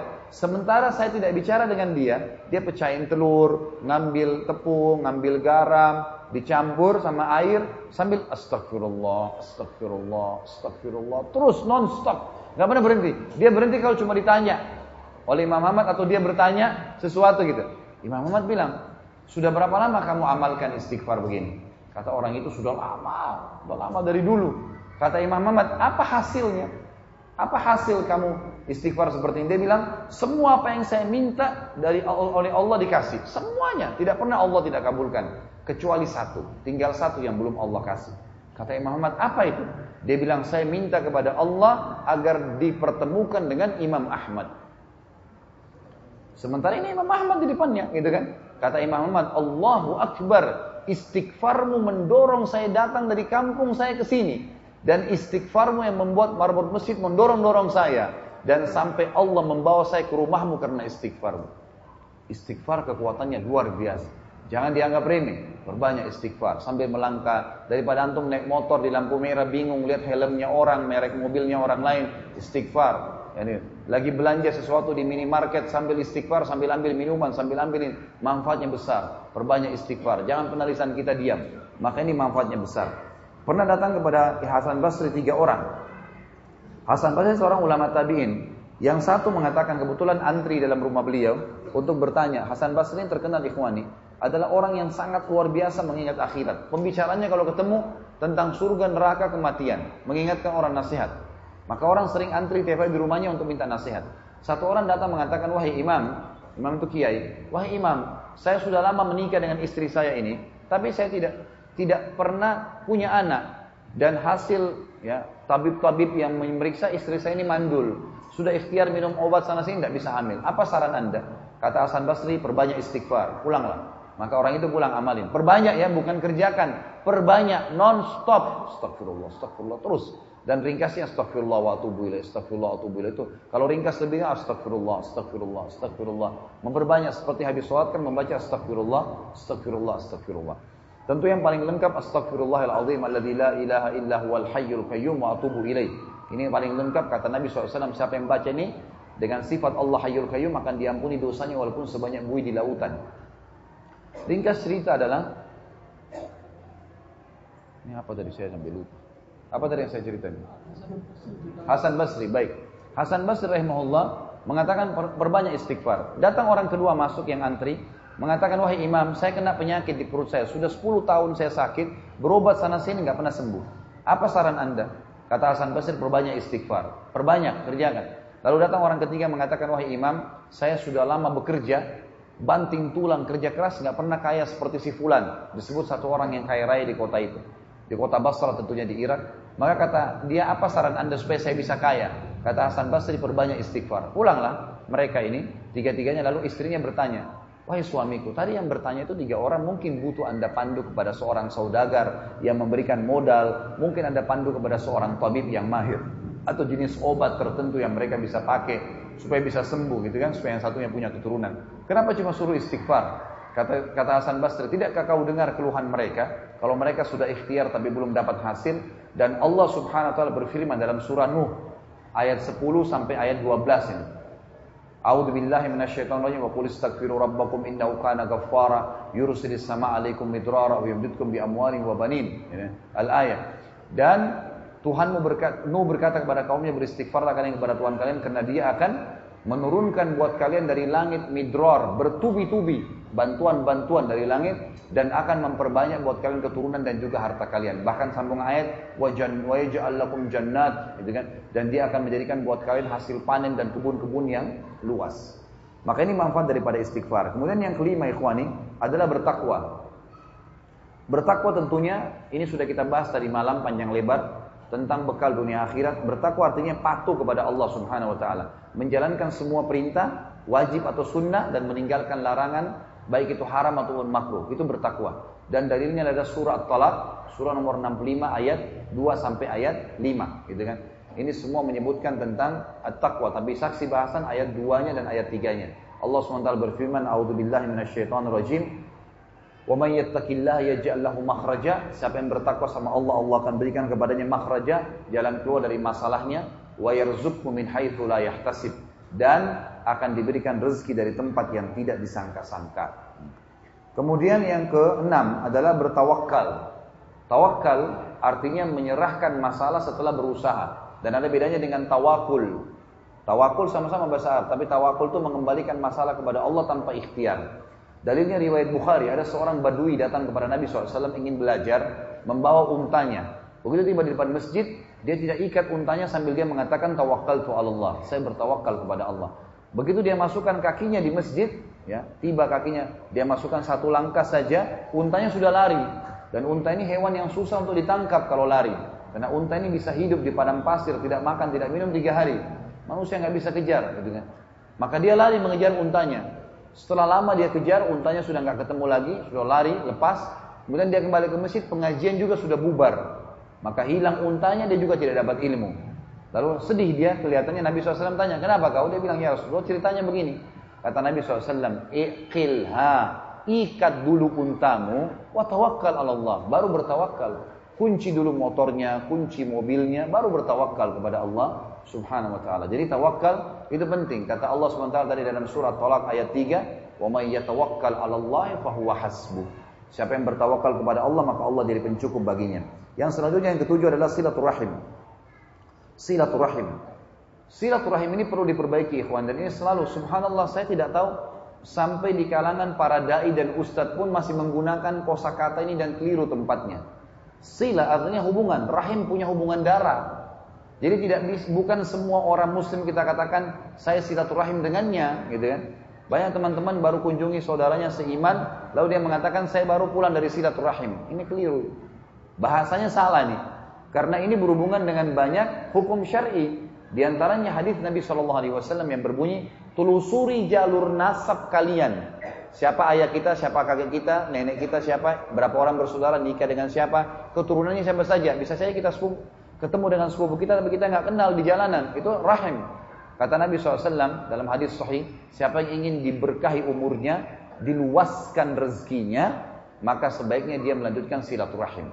Kata Nabi SAW dalam hadis yang sebelumnya tadi, telusuri jalur nasab kalian, karena itu memudahkan kalian untuk bersilaturahim. Ya, memang ini jalur nasab nih, lain.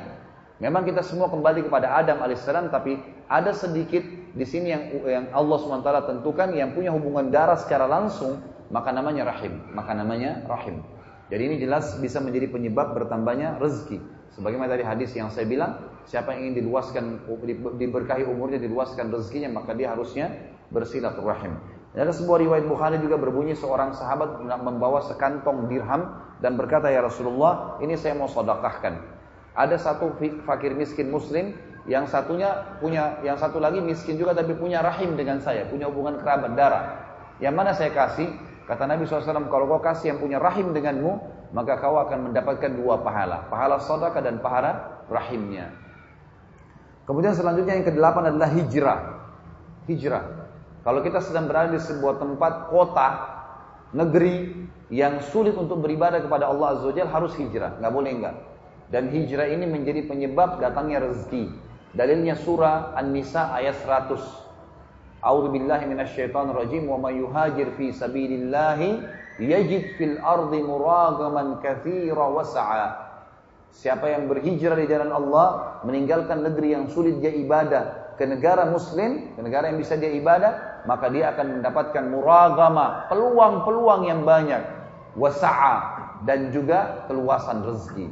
Jadi saya sarankan dari masjid ini semua muslimin kecuali yang darurat memang betul-betul dia lahir di negara kafir atau mungkin dia duta, dia harus berangkat penting lalu dia kembali itu tidak masalah. Tapi kalau antum baru mau berangkat untuk meninggalkan Indonesia negeri yang sudah jelas muslim, azan didengar di sana sini, untuk ke negara kafir meraut rezeki saya sarankan jangan. Subhanallah saya diundang ke Australia, saya diundang ke Hong Kong, sulit kita tidak dengar suara azan, nggak boleh kedengaran azan dikedap dalam masjid. Kita kadang-kadang kalau mau sholat harus cari masjid yang cukup jauh, keluar. Yang susah. Bahkan kemarin saya sholat di Hong Kong itu musola kecil tempat. Di atasnya malah tempat praktek obat-obatnya orang non muslim gitu kan. Nggak ada tempat sudah. Ini ini ini masalah. Ada masjid tapi seperti itulah keadaannya. Maka tidak boleh kita bertahan. Ingat sabda Nabi SAW, renungi hadis ini, Ana bari'un min man asya baina adhuril musyrikin. Saya berlepas diri dari orang yang sengaja hidup di tengah-tengah orang musyrik. Yang kesembilan, haji dan umroh. Haji dan umroh. Seringnya kita mengerjakan haji dan umroh ini penyebab datangnya rezeki. Ya. Jadi saya sarankan teman-teman kalau Allah berikan kelebihan rezeki, berhenti sudah ke negeri-negeri kafir. Lagi liburan, lalu kemudian pergi ke Eropa, pergi ke mana-mana untuk liburan. Ngapain? Habis-habisin duit. Susah, gitu kan? Susahnya itu cari makanan halal susah, hiburannya jelas hiburan seperti mereka. Kenapa nggak umroh? Sudah umroh Ustaz. Kenapa nggak haji? Sudah haji Ustaz. Umroh dan haji lagi. Dalam sabda Nabi SAW yang sahih, kata Nabi SAW, riwayat hakim dalam kitab mustadraknya, kata Nabi SAW, haji dan umroh yang dikerjakan secara berkesinambungan akan menghilangkan kemiskinan dan kesusahan hidup sebagaimana api menghilangkan karat dari besi. Jadi umroh haji itu menyebabkan kekayaan. Ya. Orang menjadi mudah. Subhanallah, tidak ada orang-orang umroh haji itu kemudian miskin, tidak ada. Pasti orang yang sudah dicukupi oleh Allah Subhanahu wa taala. Dan subhanallah berapa banyak keluarga yang tadinya liburan mereka ke Eropa, akhirnya dia sibuk sama istrinya di dalam kamar hotel, anaknya pun jadi rusak. Berzinalah, kebarlah, mabuk-mabukan. Setelah mereka alihkan umroh, gitu kan? Pergi umroh, anak-anaknya keluar jam 2 malam dan 3 malam pun mereka nggak perlu khawatir karena di, di Mekah dan di Madinah dari kamar hotel ke masjid kalaupun ke mall mallnya nggak ada musiknya perempuan semua tutup aurat apa yang terjadi anak-anak mereka malah berubah total sampai ada yang minta supaya diberikan travel oleh ayahnya dan sudah tidak mau lagi ke Eropa kalau liburan maunya berangkat umroh dan haji satu hal yang luar biasa saya pernah jalan dengan satu pengalaman dengan satu salah satu jemaah saya saya waktu itu kebetulan dia orang mampu dan masya Allah tinggal di Irian dan orang ini eh, asli turunan Sulawesi tentunya dari orang Bugis. Kemudian duduk sama saya satu kamar, eh, tinggal, tinggal sama saya satu kamar. Waktu itu kebetulan kisah ini kita 4-5 tahun yang lalu dan biayanya sekitar 30 juta bintang 5. Waktu dia satu kamar sama saya saya sholat lagi ngobrol-ngobrol, saya bilang, Pak, Bapak bayar berapa umroh? 30 juta Ustaz. Besar nggak? Dia bilang, ya sedang, karena memang beliau orang kaya, Masya Allah. Terus dia bilang, saya bilang, Pak mau nggak kita hitung-hitungan pahala yang kita bisa jangkau saja ya dan kita bandingkan dengan pengeluarannya Bapak yang 30 juta. Dia bilang bisa Ustaz, saya bilang bisa tapi yang ada dalilnya saja. Contoh saya bilang, kita hitung satu aja ya, pahala sholat yang Bapak akan dapatkan karena sholat di Masjid Haram Mekah.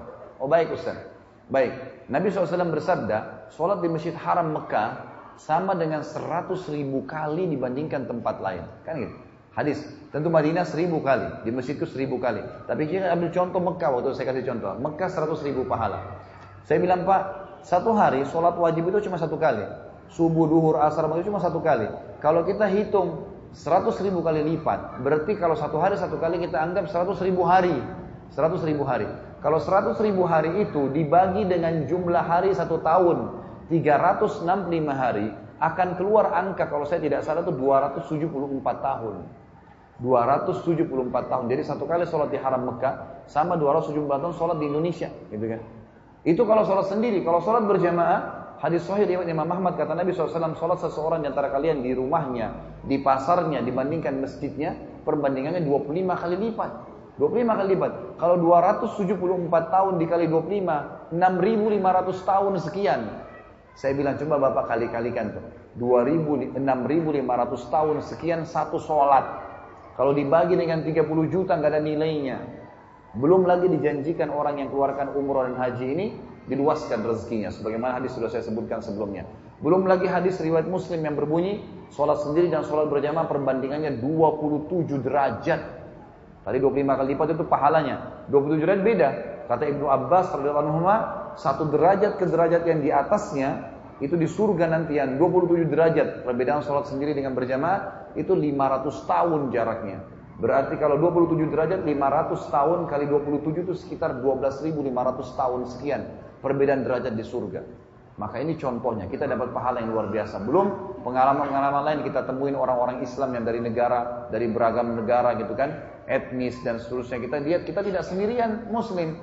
Belum pengalaman-pengalaman sejarah melihat di Madinah tempat perang Uhud Nabi SAW kemudian melihat kuburan para sahabat, kuburan Nabi SAW, kita melihat ternyata ini bukan cuma sekedar dongeng, memang ada dan banyak pengalaman yang lain dari ibadah-ibadah dan pahala yang kita dapatkan. Yang terakhir ikhwani yang sepuluh adalah doa. Selalu berdoa kepada Allah Azza wa Jalla dan jangan berhenti masalah doa ini. Kalau doa ini tentunya ringkas definisinya adalah curhat. Ya, penyampaian kebutuhan kita kepada Allah Subhanahu wa taala, gitu kan? Dan ini ya, kalau mau diterima oleh Allah lakukan lima hal. Lima poin diterimanya doa. Yang pertama ikhlas kepada Allah Subhanahu wa taala, ikhlas. Enggak ada yang lain. Ikhlas semua ini. Wa ma umiru illa liya'budullaha mukhlishina lahu dinahu hunafa. Al-ayat. Allah tidak perintahkan mereka kecuali untuk mengikhlaskan. Jangan karena ria, jangan karena mau dipuji, jangan karena terpaksa, jangan karena rutinitas, memang karena ikhlas kepada Allah SWT. Dan di sini kata Nabi SAW, ya, kenalilah Tuhanmu di waktu kamu lagi senang, dia akan kenali kamu pada dia akan kenali kamu pada saat kamu lagi susah. Jadi walaupun kita lagi sehat, minta. Saya bilang tadi kata kuncinya lebih besar pahalanya minta dipertahankan nikmat daripada sudah hilang nikmat baru kita minta dikembalikan. Yang pertama ikhlas. Yang kedua, ya, tidak tergesa-gesa dalam ucapan lisan dan dalam menunggu proses penerimaannya. Kata Nabi SAW dalam hadis Bukhari Muslim, yustajabu li ahadikum malam ya'jal. Pasti diterima seseorang di antara kalian permintaannya selama tidak tergesa-gesa. Kata para sahabat, wa kaifa ya'jal ya Rasulullah? Bagaimana cirinya orang yang tergesa-gesa? Beliau mengatakan, qala yaqulu da'autu da'autu wa lam yustajabu li fatarakat du'a. Dia mengatakan saya sudah berdoa, saya sudah berdoa tapi tidak belum belum lihat hasilnya, maka dia pun meninggalkan doa. Doa itu punya proses. Kalau kita itu sudah sunnatullah. Kalau kita lapar bilang ya Allah, hilangkan lapar saya. Apa yang terjadi? Apakah setelah doa lapar kita langsung hilang spontan?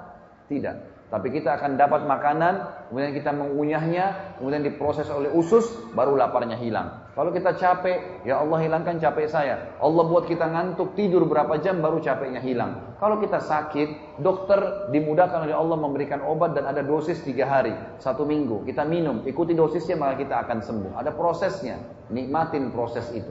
Yang ketiga, adalah menjauhi makanan, minuman, pakaian haram. Kata Nabi SAW dalam hadis Bukhari, seseorang yang rambutnya berantakan, bajunya kotor, tidak pakai alas kaki, mengatakan, Ya Allah berikan, Ya Allah kasih, tapi Allah tidak berikan. Bagaimana Allah bisa kasih sementara makanan, pakaian, minumannya haram? Nggak boleh. Yang keempat, tidak meminta yang haram. Dia sendiri tidak minta yang haram. Ya, dan tidak berdoa di tempat yang haram. Ini yang keempat. Jadi misal, tidak bisa orang bilang, Ya Allah berikan saya rezeki karena saya mau berzina. Misal. Atau dia ya meminta di tempat-tempat yang haram syirik, meminta-minta kepada jenazah yang sudah mati, di pohon yang dianggap keramat ini semua tidak diterima oleh Allah Subhanahu wa taala. Kalaupun ada yang datang kepada dia itu bukan hasil doanya, tapi rezeki yang sudah tercatat untuknya tadi. Jadi tidak ada hubungannya sama perbuatan syiriknya. Dan yang terakhir, yang kelima maksimalkan waktu diijabahnya doa. Ada antara azan dan iqamah, sepertiga malam pada saat hujan turun, musafir, ya, Kemudian orang yang terzalimi pada saat perang sedang berkecamuk. Ini semua waktu-waktu mustajab doa. Orang-orang yang sedang haji di Masyaril Haram, di Arafah. Nabi SAW berdoa dari habis asar sampai terbenam matahari. Ini semua waktu-waktu yang memang digunakan untuk berdoa kepada Allah Subhanahu wa taala tentu saja ya, dengan keikhlasan tadi dan poin-poin yang lainnya. Ini kurang lebih ikhwani uh, 10 poin kiat untuk menambah rezeki kita dan mari kita amalkan bersama-sama. Tentu saya berdoa kepada Allah Subhanahu wa taala semoga yang hadir di sini dan seluruh muslimin di mana pun mereka disembuhkan penyakitnya masih sakit juga dibayarkan dilunasi utangnya oleh Allah Subhanahu wa taala yang masih terlilit utang, diberikan hidayah orang yang belum dapat hidayah, dimudahkan mengamalkan orang yang sudah mendapatkan ilmu dan seluruh muslimin di seluruh pelosok dunia yang sedang tertindas di Palestina, di Syria, di Yaman, di Myanmar, di mana pun mereka berada, Allah SWT berikan kemenangan dan memuliakan Islam dengan tangan-tangan mereka dan juga Allah kokohkan kaki-kaki mereka serta Allah Subhanahu wa taala partisipasikan kita bersama mereka di pahala baik dengan doa, jiwa dan juga harta kita. Dan yang terakhir adalah semoga Allah taala menyatukan kita di surga firdaus tanpa hisab sebagaimana ia satukan kita di majlis yang mulia ini. Selebihnya saya kembalikan kepada moderator